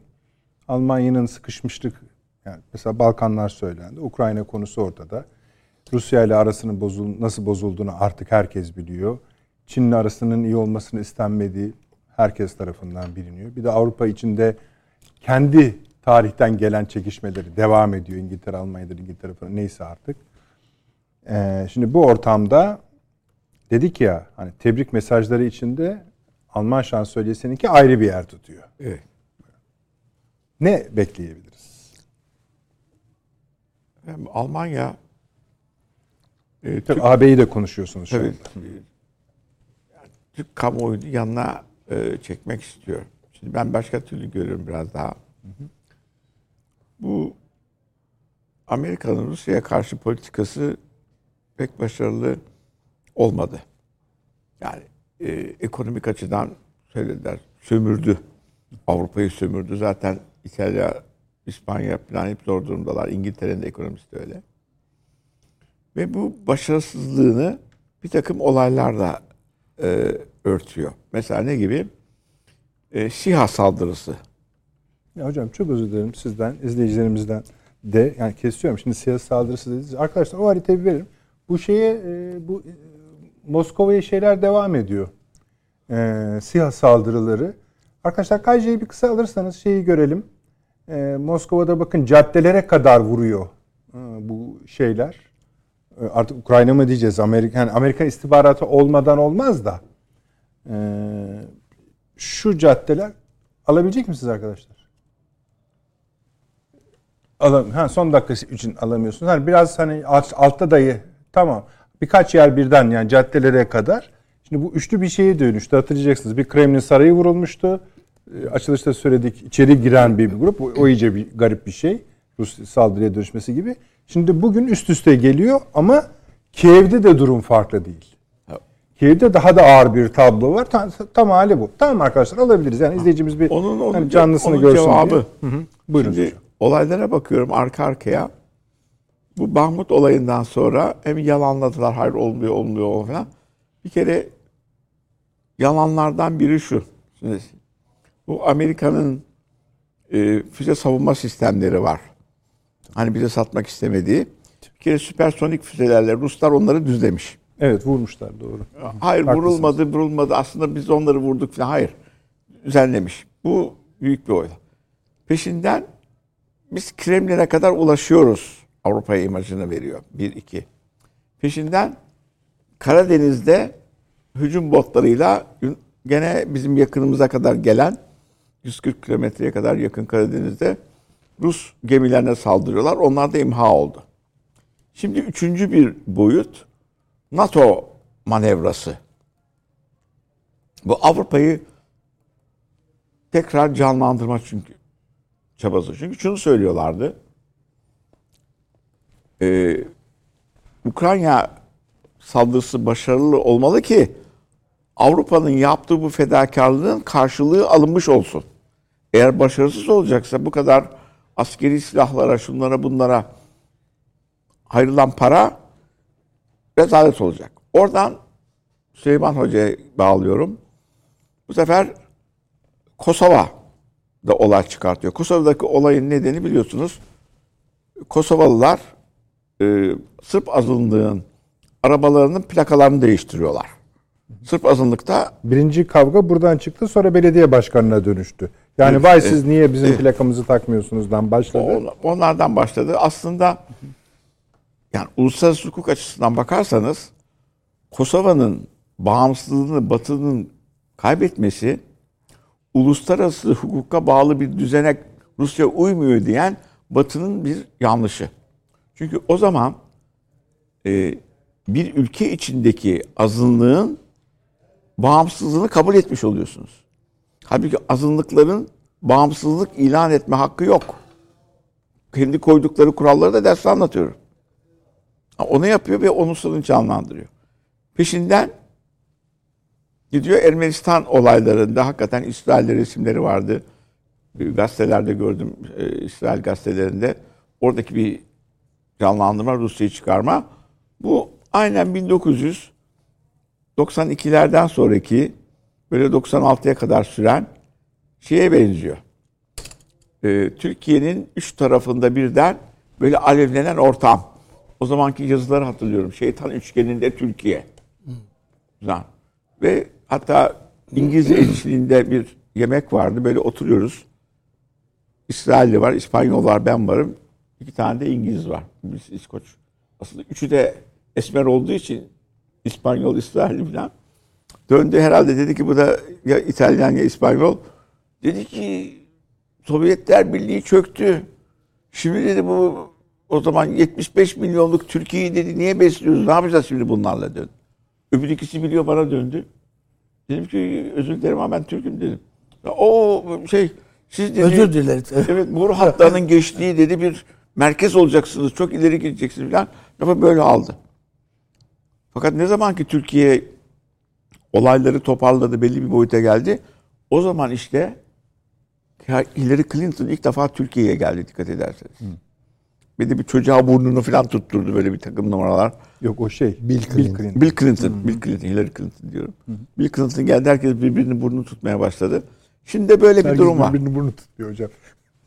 Devam. Yani o şey olsun diye. Anladım hocam. Şimdi tamam. aynı durum. Bu durum ortaya çıktı. Türkiye seçimler bitti. Stratejik açıdan Türkiye lazım. Etrafta Ukrayna olaylarının getirdiği zayıflığı örtmek için etrafı yakmak gerekiyor. O halde bu yakmanın içindeki ülke Türkiye. Türkiye'yi tutmak zorundalar. Yangın yerindeki yangını iki tarafa birden söndürebilecek güce sahip evet. ikinci büyük orduya sahip ülke Türkiye. F-16'yı da verecekler. Biz de bunun karşılığı İsveç gelsin diyecek. Çünkü İsveç Amerika'ya karşı bizim kozumuzdu. İsveçli'den 10 milyonluk ülkenin bütün YPG PKK hareketini destekleyip getirmesi, götürmesi, ona para harcaması mümkün değil. Buradaki patron Amerika. Amerika'ya bir cevaptı o. NATO, Amerika. Yani 1990'dan beri ya 2000'li yıllardan beri Amerika'nın bir askeri gücü olarak hareket ediyor. Ortak bir yapı değil. Öbürleri de emir kulları. Değişik şeyler, komutanlıklar. O şekilde. O halde bu Türkiye tekrar canlanması lazım. Ukrayna olaylarının kötüye gitmesi sonuç. Başka da çareleri yok. Bölgede başka adam yok. Başka adam yok. En az 30 ülkeyi gömdünüz hocam. Bunların yarısından çoğu da Avrupa ülkesi. E ama e, tablo bu hani yok. Siz, haklısınız canım ya doğru söylüyorsunuz. İşte biliyor musunuz İspanyolları, İtalyanları, Almanları hı hı. Balkanlarda, Kafkaslarda Amerika için ölsünler. Hı hı. Şimdiye kadar 75 yıldır refah yaşamışlar. Ondan sonra gidip bir de Asya Pasifik'te ölecekler. O zaman o bütün o Avrupa'nın refahı, insan hakları numaraları bilmem neler falan hemen bitti. Bu şeydeki e, Vilnius NATO zirvesini herkes çok önemsiyor. Herkes bunun üzerine konuşuyor. Şimdi ben de biraz sık sık bakıyorum. Artık hani herkes şeye dönmeye başladı yurt dışında. Hani Türkiye-ABD ilişkileri nasıl olacak? Türkiye-Avrupa ilişkileri nasıl olacak? Türkiye transatlantik ilişkileri nasıl olacak? Ukrayna savaşındaki rolü ne olacak? Hani bu hani burada zaten cari bir hükümet 20 Aslında küsür yıldır. Bu, NATO uğruna ölmeye alışık bir devlet ülke olduğu için Türkiye diyor adam. Değil mi? Yani Kore, More filan sabire öldük. E, bir daha da bir, bir de alıştı. Bir daha ölebilir. Hı hı. Ama hiç olmazsa tutacak yani bu alanı tutacak başka güç yok. Yani bir tek Yunanistan'la götürmesi mümkün değil. Ya Yunanistan'da Atina dışında trafik sıkışıklığı diye bir şey yok. Kiev'de e, şu bugün Alman Dışişleri Bakanı mı orada? Kiev'de. Duymadım hocam. Ha. Hangisi ise yani. Bakarız. Al, yani İngiliz de olabilir, Alman da olabilir. Fark etmez yani. Ama şöyle bir laf var. Şöyle bir laf ediyor adam. Ee, Zelenski ile buluşmuş. Lafı şu hocam. Ee, sürekli bu Ru- Ruslar ölüyor. O açıdan bakıldığında en şey hayırlı harcamalardır bu. Bu uğurda yaptığımız harcamalar diye. Yani adam öldürmenin e, ölümlerin yani Rusların ölümü çok hayırlı bir harcama maliyeti var ama çok hayırlı bir maliyettir bu falan diye. Zelenski bile yani demek istemiyorsunuz herhalde yani insanların öldürülmesi çok olumlu bir faaliyettir demek istemiyorsunuz değil mi? Dedi. Ben o lafına yetiştim de ne demiş diye baktığımda.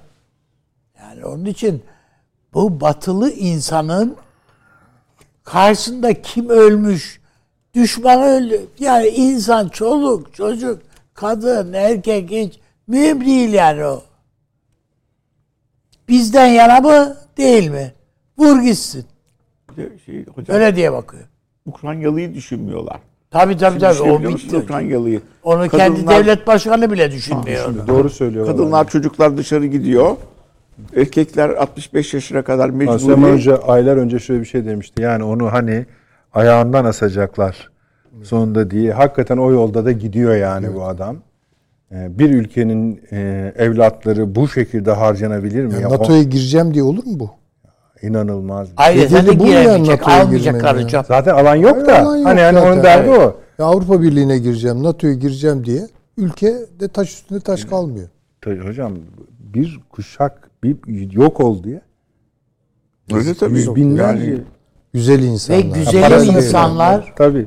Güzelim devlet, yani o şehirler, Kiev filan yani muhteşem yerler, e, efendim bir kent olduğu gibi yok oldu.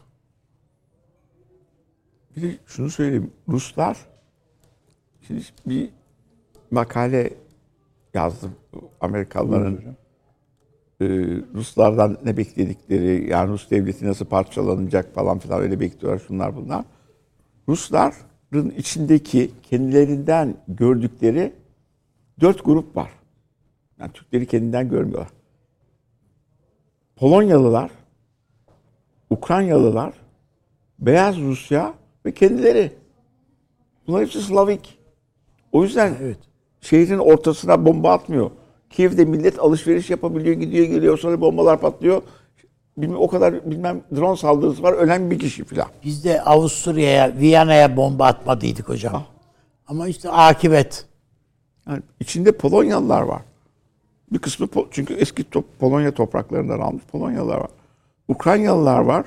Direkt Slavik. Kendileri Slavik. Beyaz Ruslar Slavik. Bu hattı kopardığı zaman Rusya'nın dış ekseni bitmiş oluyor. İçeriye doğru döndüğünüzde metrekareye 3 tane Türk düşüyor ben size söyleyeyim. Rusya içinde şeye baktık Sibirya bölümüne ki Rusya'nın en büyük bölümü Sibirya. 20 milyon nüfusun %60'ı ve çoğalanı Türk. Ve gelen işçiler var. Moskova'ya bakıyorsunuz. 2,5 milyonu Türk. Azerbaycan'dan geliyor. Türkmenistan'dan geliyor. Tataristan, Tataristan'dan geliyor falan. tabii, Başkurdistan. Onları kaybettiği zaman kendi asıl benliğini kaybediyor. O yüzden adam dank dank diye tam öldürücü vurmuyor. Yani bizim Azerbaycan'da savaşa girip şey yok etmemiz gibi bir rezalet bir durum. Siz Türk-Rus ilişkilerinde bir değişiklik öngörüyor musunuz seçimlerden sonra? Ee, bazı şeylerden e, bir vazgeçilemeyecek şeyler var. Hani işte nükleer santral ne yapacaksınız yani? Şöyle bir şey düşünüyorlar şimdi. Ee, Sibirya'da e, Avrupa'daki bu saldırılar nedeniyle arkayı beslemek için birer milyonluk şehirler kurmak. Ve bunları tren yoluyla birbirine bağlamak. Buradaki Rus nüfusunun Sibirya'daki alanda da çoğalmasını sağlamak üzere bir plan hazırlamışlar. Ve 1993'te yapılan Rus anayasasının yani merkeze bağlayan bütün oradaki cumhuriyetler deniyor buna. Oblast ve cumhuriyetlerin hepsini merkeze bağlayıp oradaki cumhuriyet başkanlıklarını idari yapılar haline dönüştürmek. Fakat oradaki Türk devletleri işte Sakat, Tuva, Çuvaş bilmem ne bunlar hiçbir imzalamamış bunu. Bağımsız ve independent bir tarzda götürüyorlar olayları. Ve buna bir şey söylemiyor Rusya. Türkiye ile olan bu dengesi yüzünden. Ama bu dengeler bozulmaya başlarsa onlara bir şey söylemeye başlar. Tataristan farklı ama Tataristan'a Tataristan, evet. aldı özelliğini. Aldı. O da var. Yani işte bütün bunlardan korkuyor. İkincisi Hristiyan kısmında da Hristiyan Türkler var. Tabii öyle.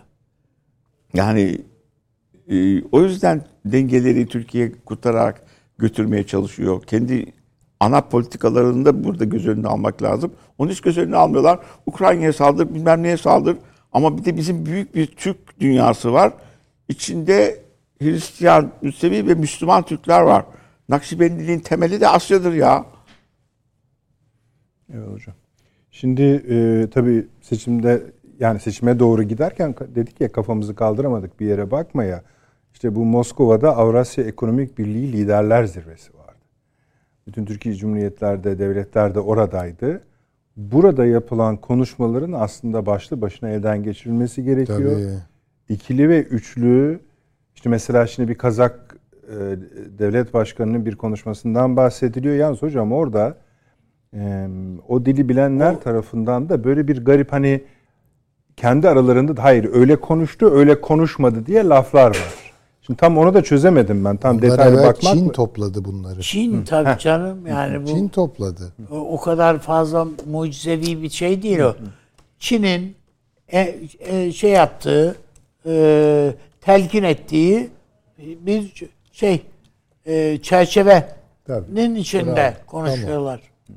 Yani Moskova'da Yani- yapılmasına bakmayın diyorsunuz öyle mi anladın? Yani orada Çin ağırlığını koyuyor ve ben onu daha önceki programda da söyledim. Yani Rusya Kazakistan kendine özelinde söylüyorsunuz. Yani Ru- yok yani Genel Rus- olarak. genel olarak Rusya kendine başka bir çıkış yolu arıyor. Bu çıkış yolu Hindistan. Hindistan. Ve o haritayı ben özellikle verdim burada Evet. kullandık ya. Evet. Varsa Yani. Çin çünkü aksi takdirde Rusya Amerika ile Çin arasında hani tost olma diye bir durum var ya. Evet. Tost olacak. Bunu görüyorlar. Ve çok daha derin bağları olan Çin'den daha fazla. Hindistan'la işbirliği yapıyorlar. Bu da şaşırtıcı bir biçimde Rusya'yı nihai kertede İngiltere'ye bağlıyor. Yani böyle de bir böyle bir durum var yani. Şimdi bu cümlenizi tek başına alsalar çok laf söylerler biliyorsunuz. Derler ama hocam. şimdi o haritayı eğer buluyorlarsa koyalım. Tamam hatırlatayım arkadaşlara. Yani Tamam şimdi hemen ayarlandı. şey e, yani şu an savaş oluyor bilmem ne bir sürü şeyler tek yol kuşak konuşuluyor. Baharat yolu konuşulmuyor. Rusya şu an baharat yolu üzerinden gidiyor. Çünkü şey bitti yani. Ah, söyleyelim o kuzey tek yol p- İpek tamam. yolu değil mi? O gitti. Şimdi bakınız oradaki haritaya yani ne görüyoruz orada? Bakın Bombay'dan kalkıyor. İran'a Bender Abbas onun üzerinden taraftaki yol bu. ondan onun üzerinden nereye gidiyor? Bakü'ye. Bırakır mı Rusya Bakü'yü? Bakın onun üzerinden Petersburg'a gidiyor. Ve oradan nereye gidiyor? Baltık üzerinden. Aşağıdan gelen İtalya ihmal ediyor bu harita. Halbuki İtalya'daki hanımefendi, yok. faşist hanımefendi Çin'i kovdu. Hindistan'la anlaşmalar imzalıyor. Doğru, Orada bir bağlantı daha var. Görünmese de var o. Yani. Böyle bir böyle bir tablo var. Mesela Çünkü Türkiye Azerbaycan daha orta yol istiyor yani.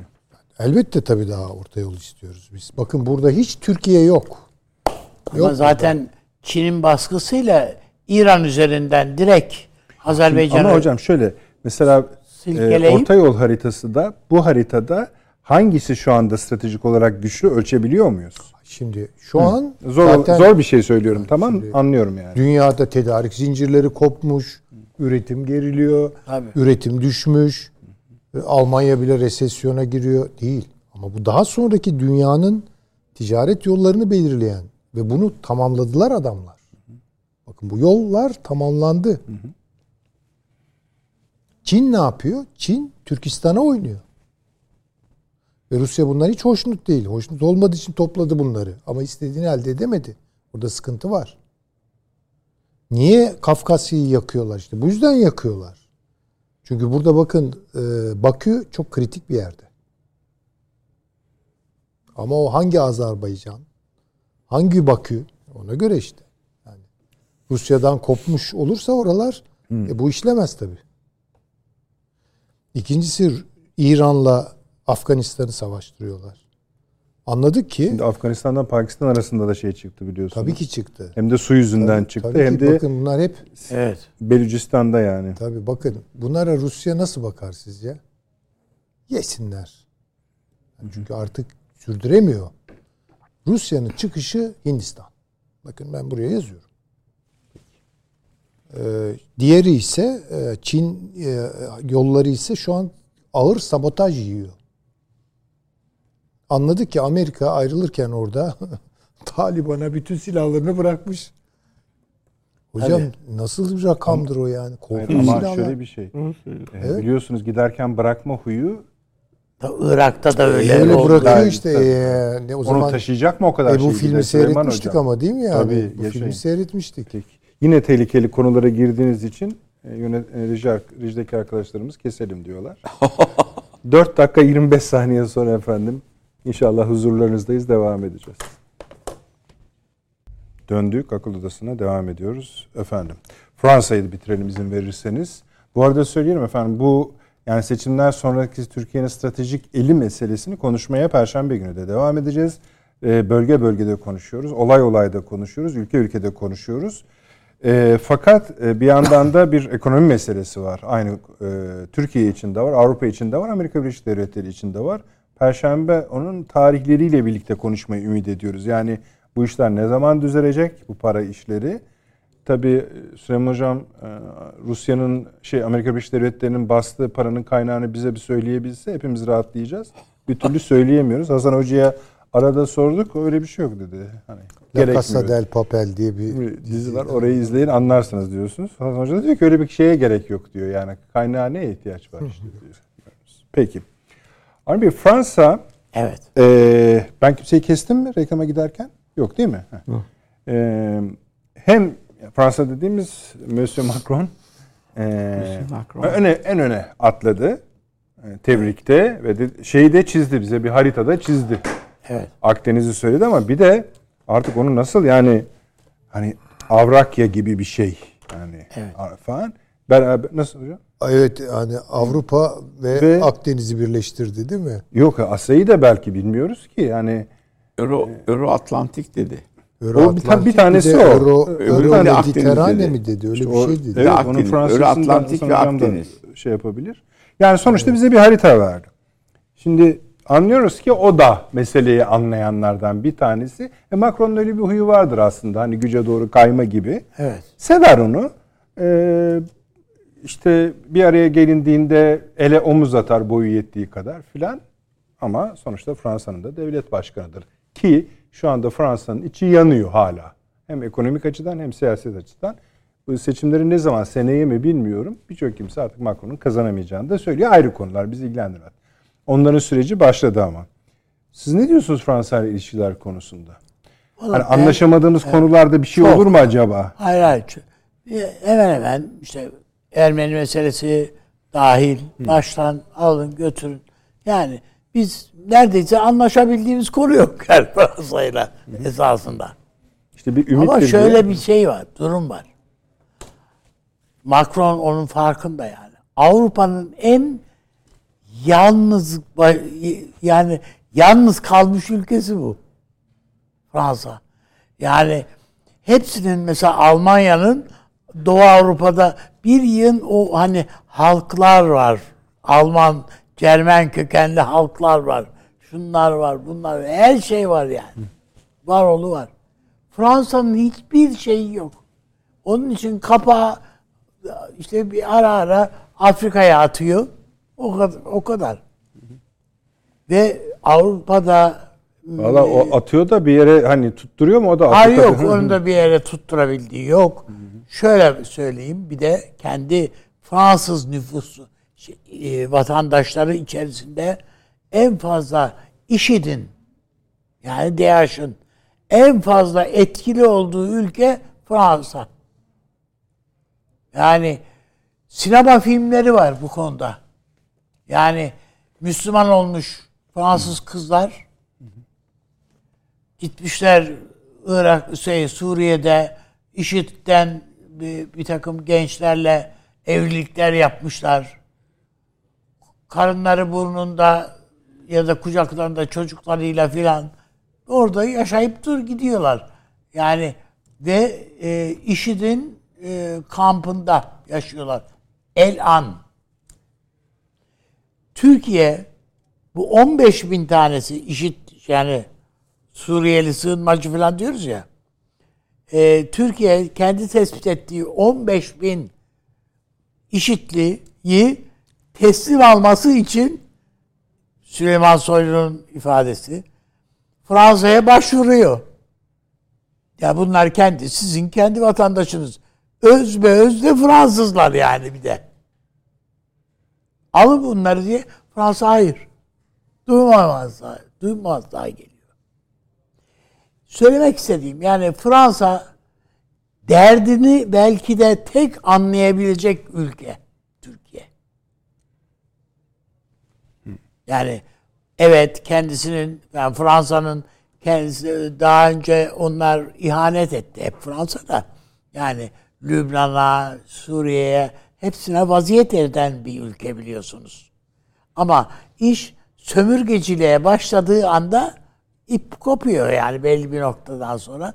Alın yani Suriye'ye de gidiyor, Lübnan'a da gidiyor. Hiçbir yerde itibar görmüyor.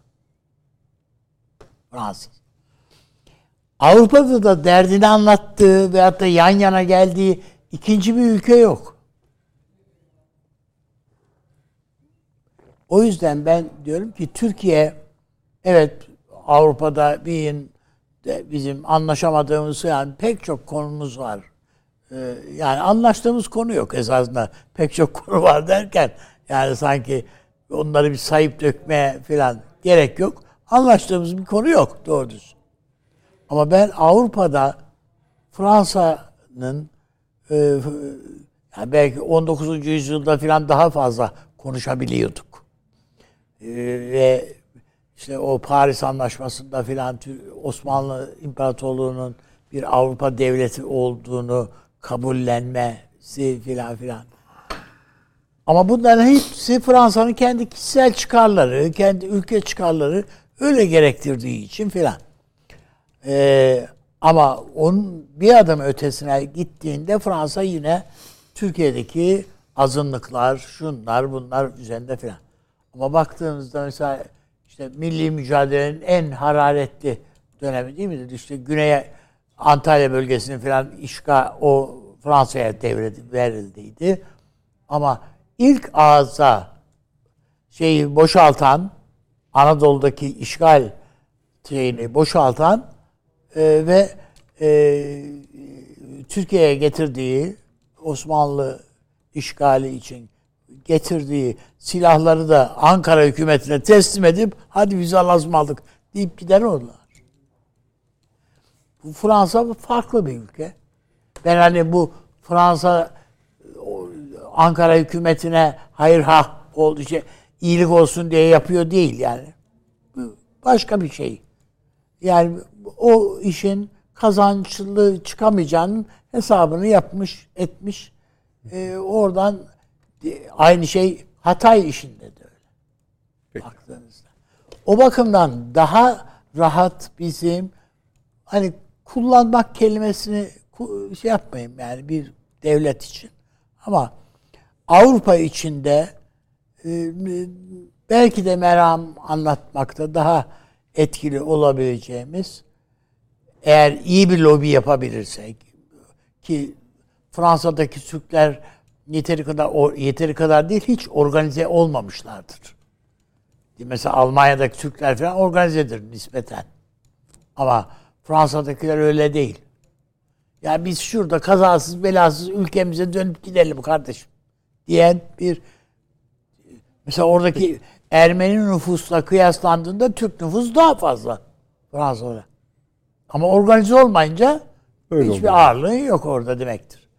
O Marsilya'da şurada burada filan. Onun için ben Fransa'nın e, masaya oturulabilir paz- şey diye değil merhaba anlatmak manasında.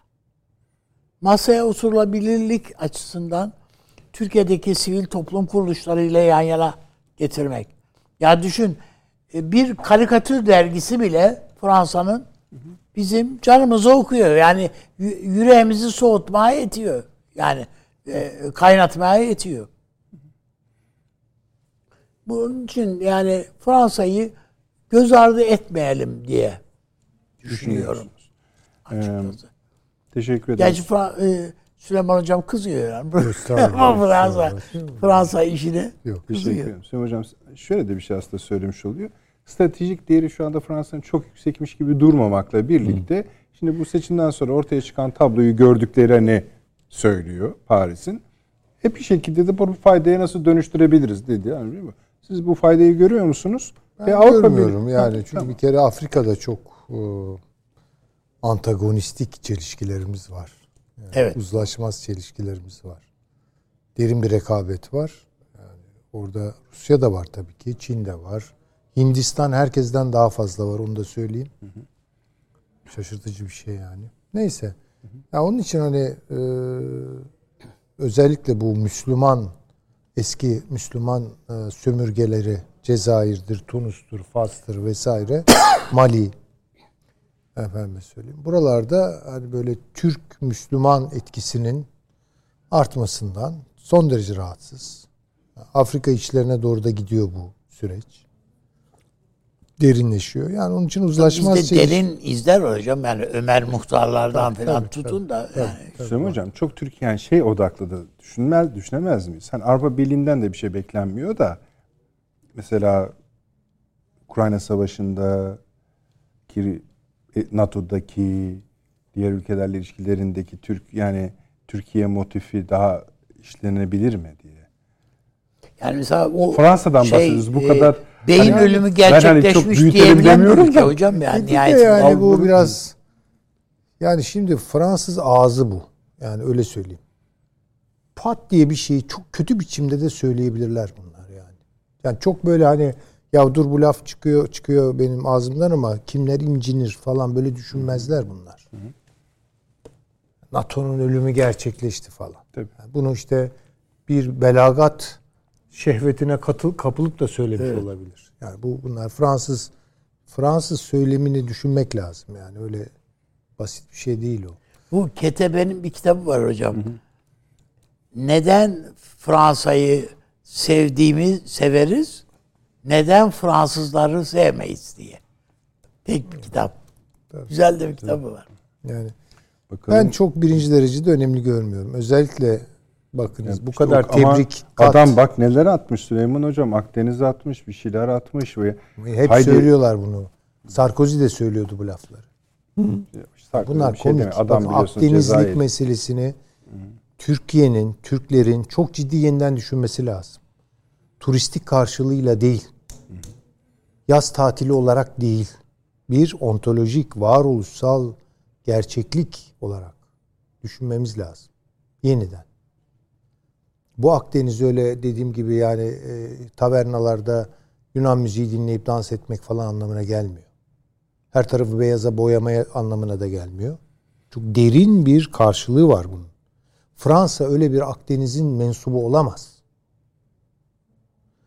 Sadece İtalya olabilirdi. İtalyanlar tarihsel olarak tercih şeylerini e, raylarını değiştirdiler. Yunanlılar olabilirdi. Tamamen unuttular. Öyle söyleyeyim yani. Bu Orta Deniz deniyor ya Mediterane. Ortadaki deniz demektir o. Mediterane. Toprakların ortasındaki deniz. Oraya Fransa dahil değildir bugünkü anladığımız anlamda. İspanya vardır. Tunus vardır. Mağrip bölgesi vardır. Mısır vardır. Lübnan vardır. Suriye vardır. Türkiye vardır. Balkanlar vardır. Adriyatik üzerinden. Şimdi böyle bir coğrafyayı toparlama işi Fransızın işi değildir. Fransızın vizyonu oraya geçmez, yetmez. O imparatorluk bilincidir. Bunu Türkler yaparsa yapar. Söylüyorum açık söylüyorum yani. Ama Yaparsa biz, yapar diye de yap, yapsın diyelim artık. Ama işte yani. bu kapasite evet. meselesidir tabii ki yani. Onu evet. söyleyeyim yani kapasitemiz arttığı nispette inşallah. Ya bu işi Daha gene bir gün yapacak olan biri varsa Türklerdir gene. Eyvallah. Peki hocam. Yani. Şimdi Fransız dilini en iyi bilen kişiye soralım burada masada. Böyle mi konuşuyorlar Fransızlar hocam bizim arkamızda? ne anladınız? Şimdi Macron ne, de, ne de demiş oldu yani bize? Tavrı değişmiş oldu. Seçimler yüzünden mi? Seçimler yüzünden çünkü tebrik nedeniyle söylüyor da. Hocama ben, geçmeden çok küçük bir şey söyleyebilir miyim hocam izninizle? Lütfen. Macron Erdoğan'ı Fransa'ya davet etmiyor. Scholz ediyor. Bir an evvel diyor görüşelim. Tabii, tabii, Sizi tabii. Berlin'e davet ediyorum. Oradan anlayın farkı. Tabii abi ben de.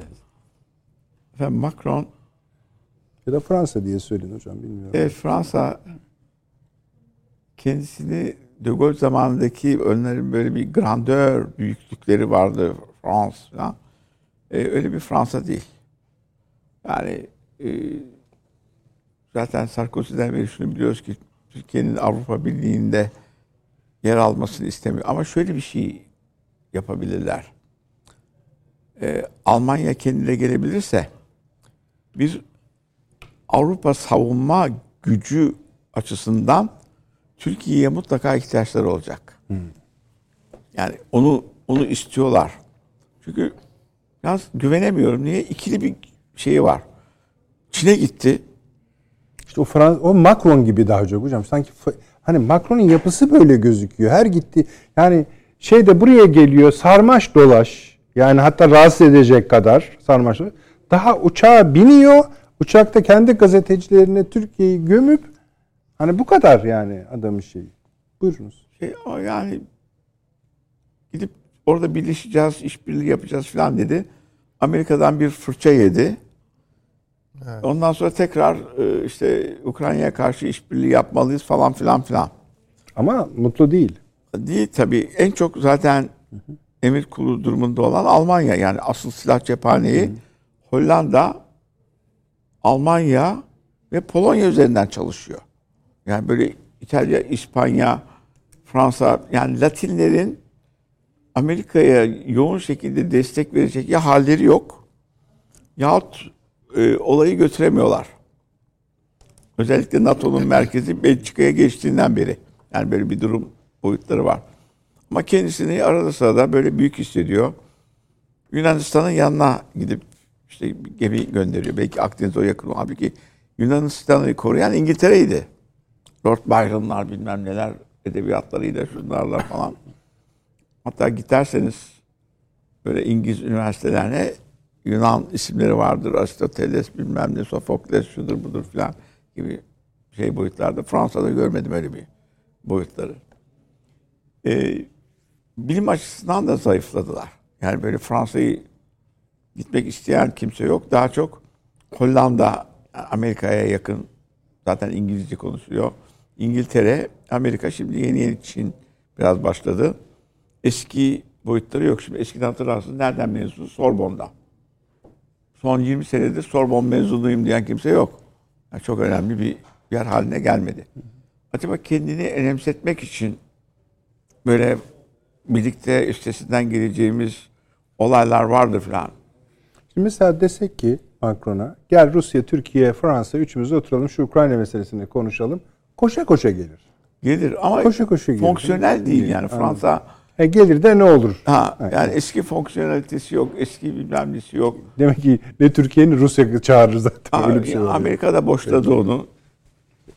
Şey verecekti, denizaltı verecekti. Biz atom denizaltısı Ondan da vazgeçmiş galiba. Şimdi şey. Yok hocam böyle cezalandırmayı biliyorsunuz Avustralya ihalesinde evet. ona kestiler. Kestiler. O, o çok yani can yakıcı bir şeydi. Bozuldu. Mikro şeyler yapmışlar şimdi. Dronlar şeye bağlı. Ee, bu yapay zekaya bağlı binlerce drone'la şeyi koruyacaklarmış. Tayvan boğazını. Ee, yani belirtilen hedeflere tek tek böyle varan insanlara falan şeyden de vazgeçmiş. Amerika gene değişik boyutlarla.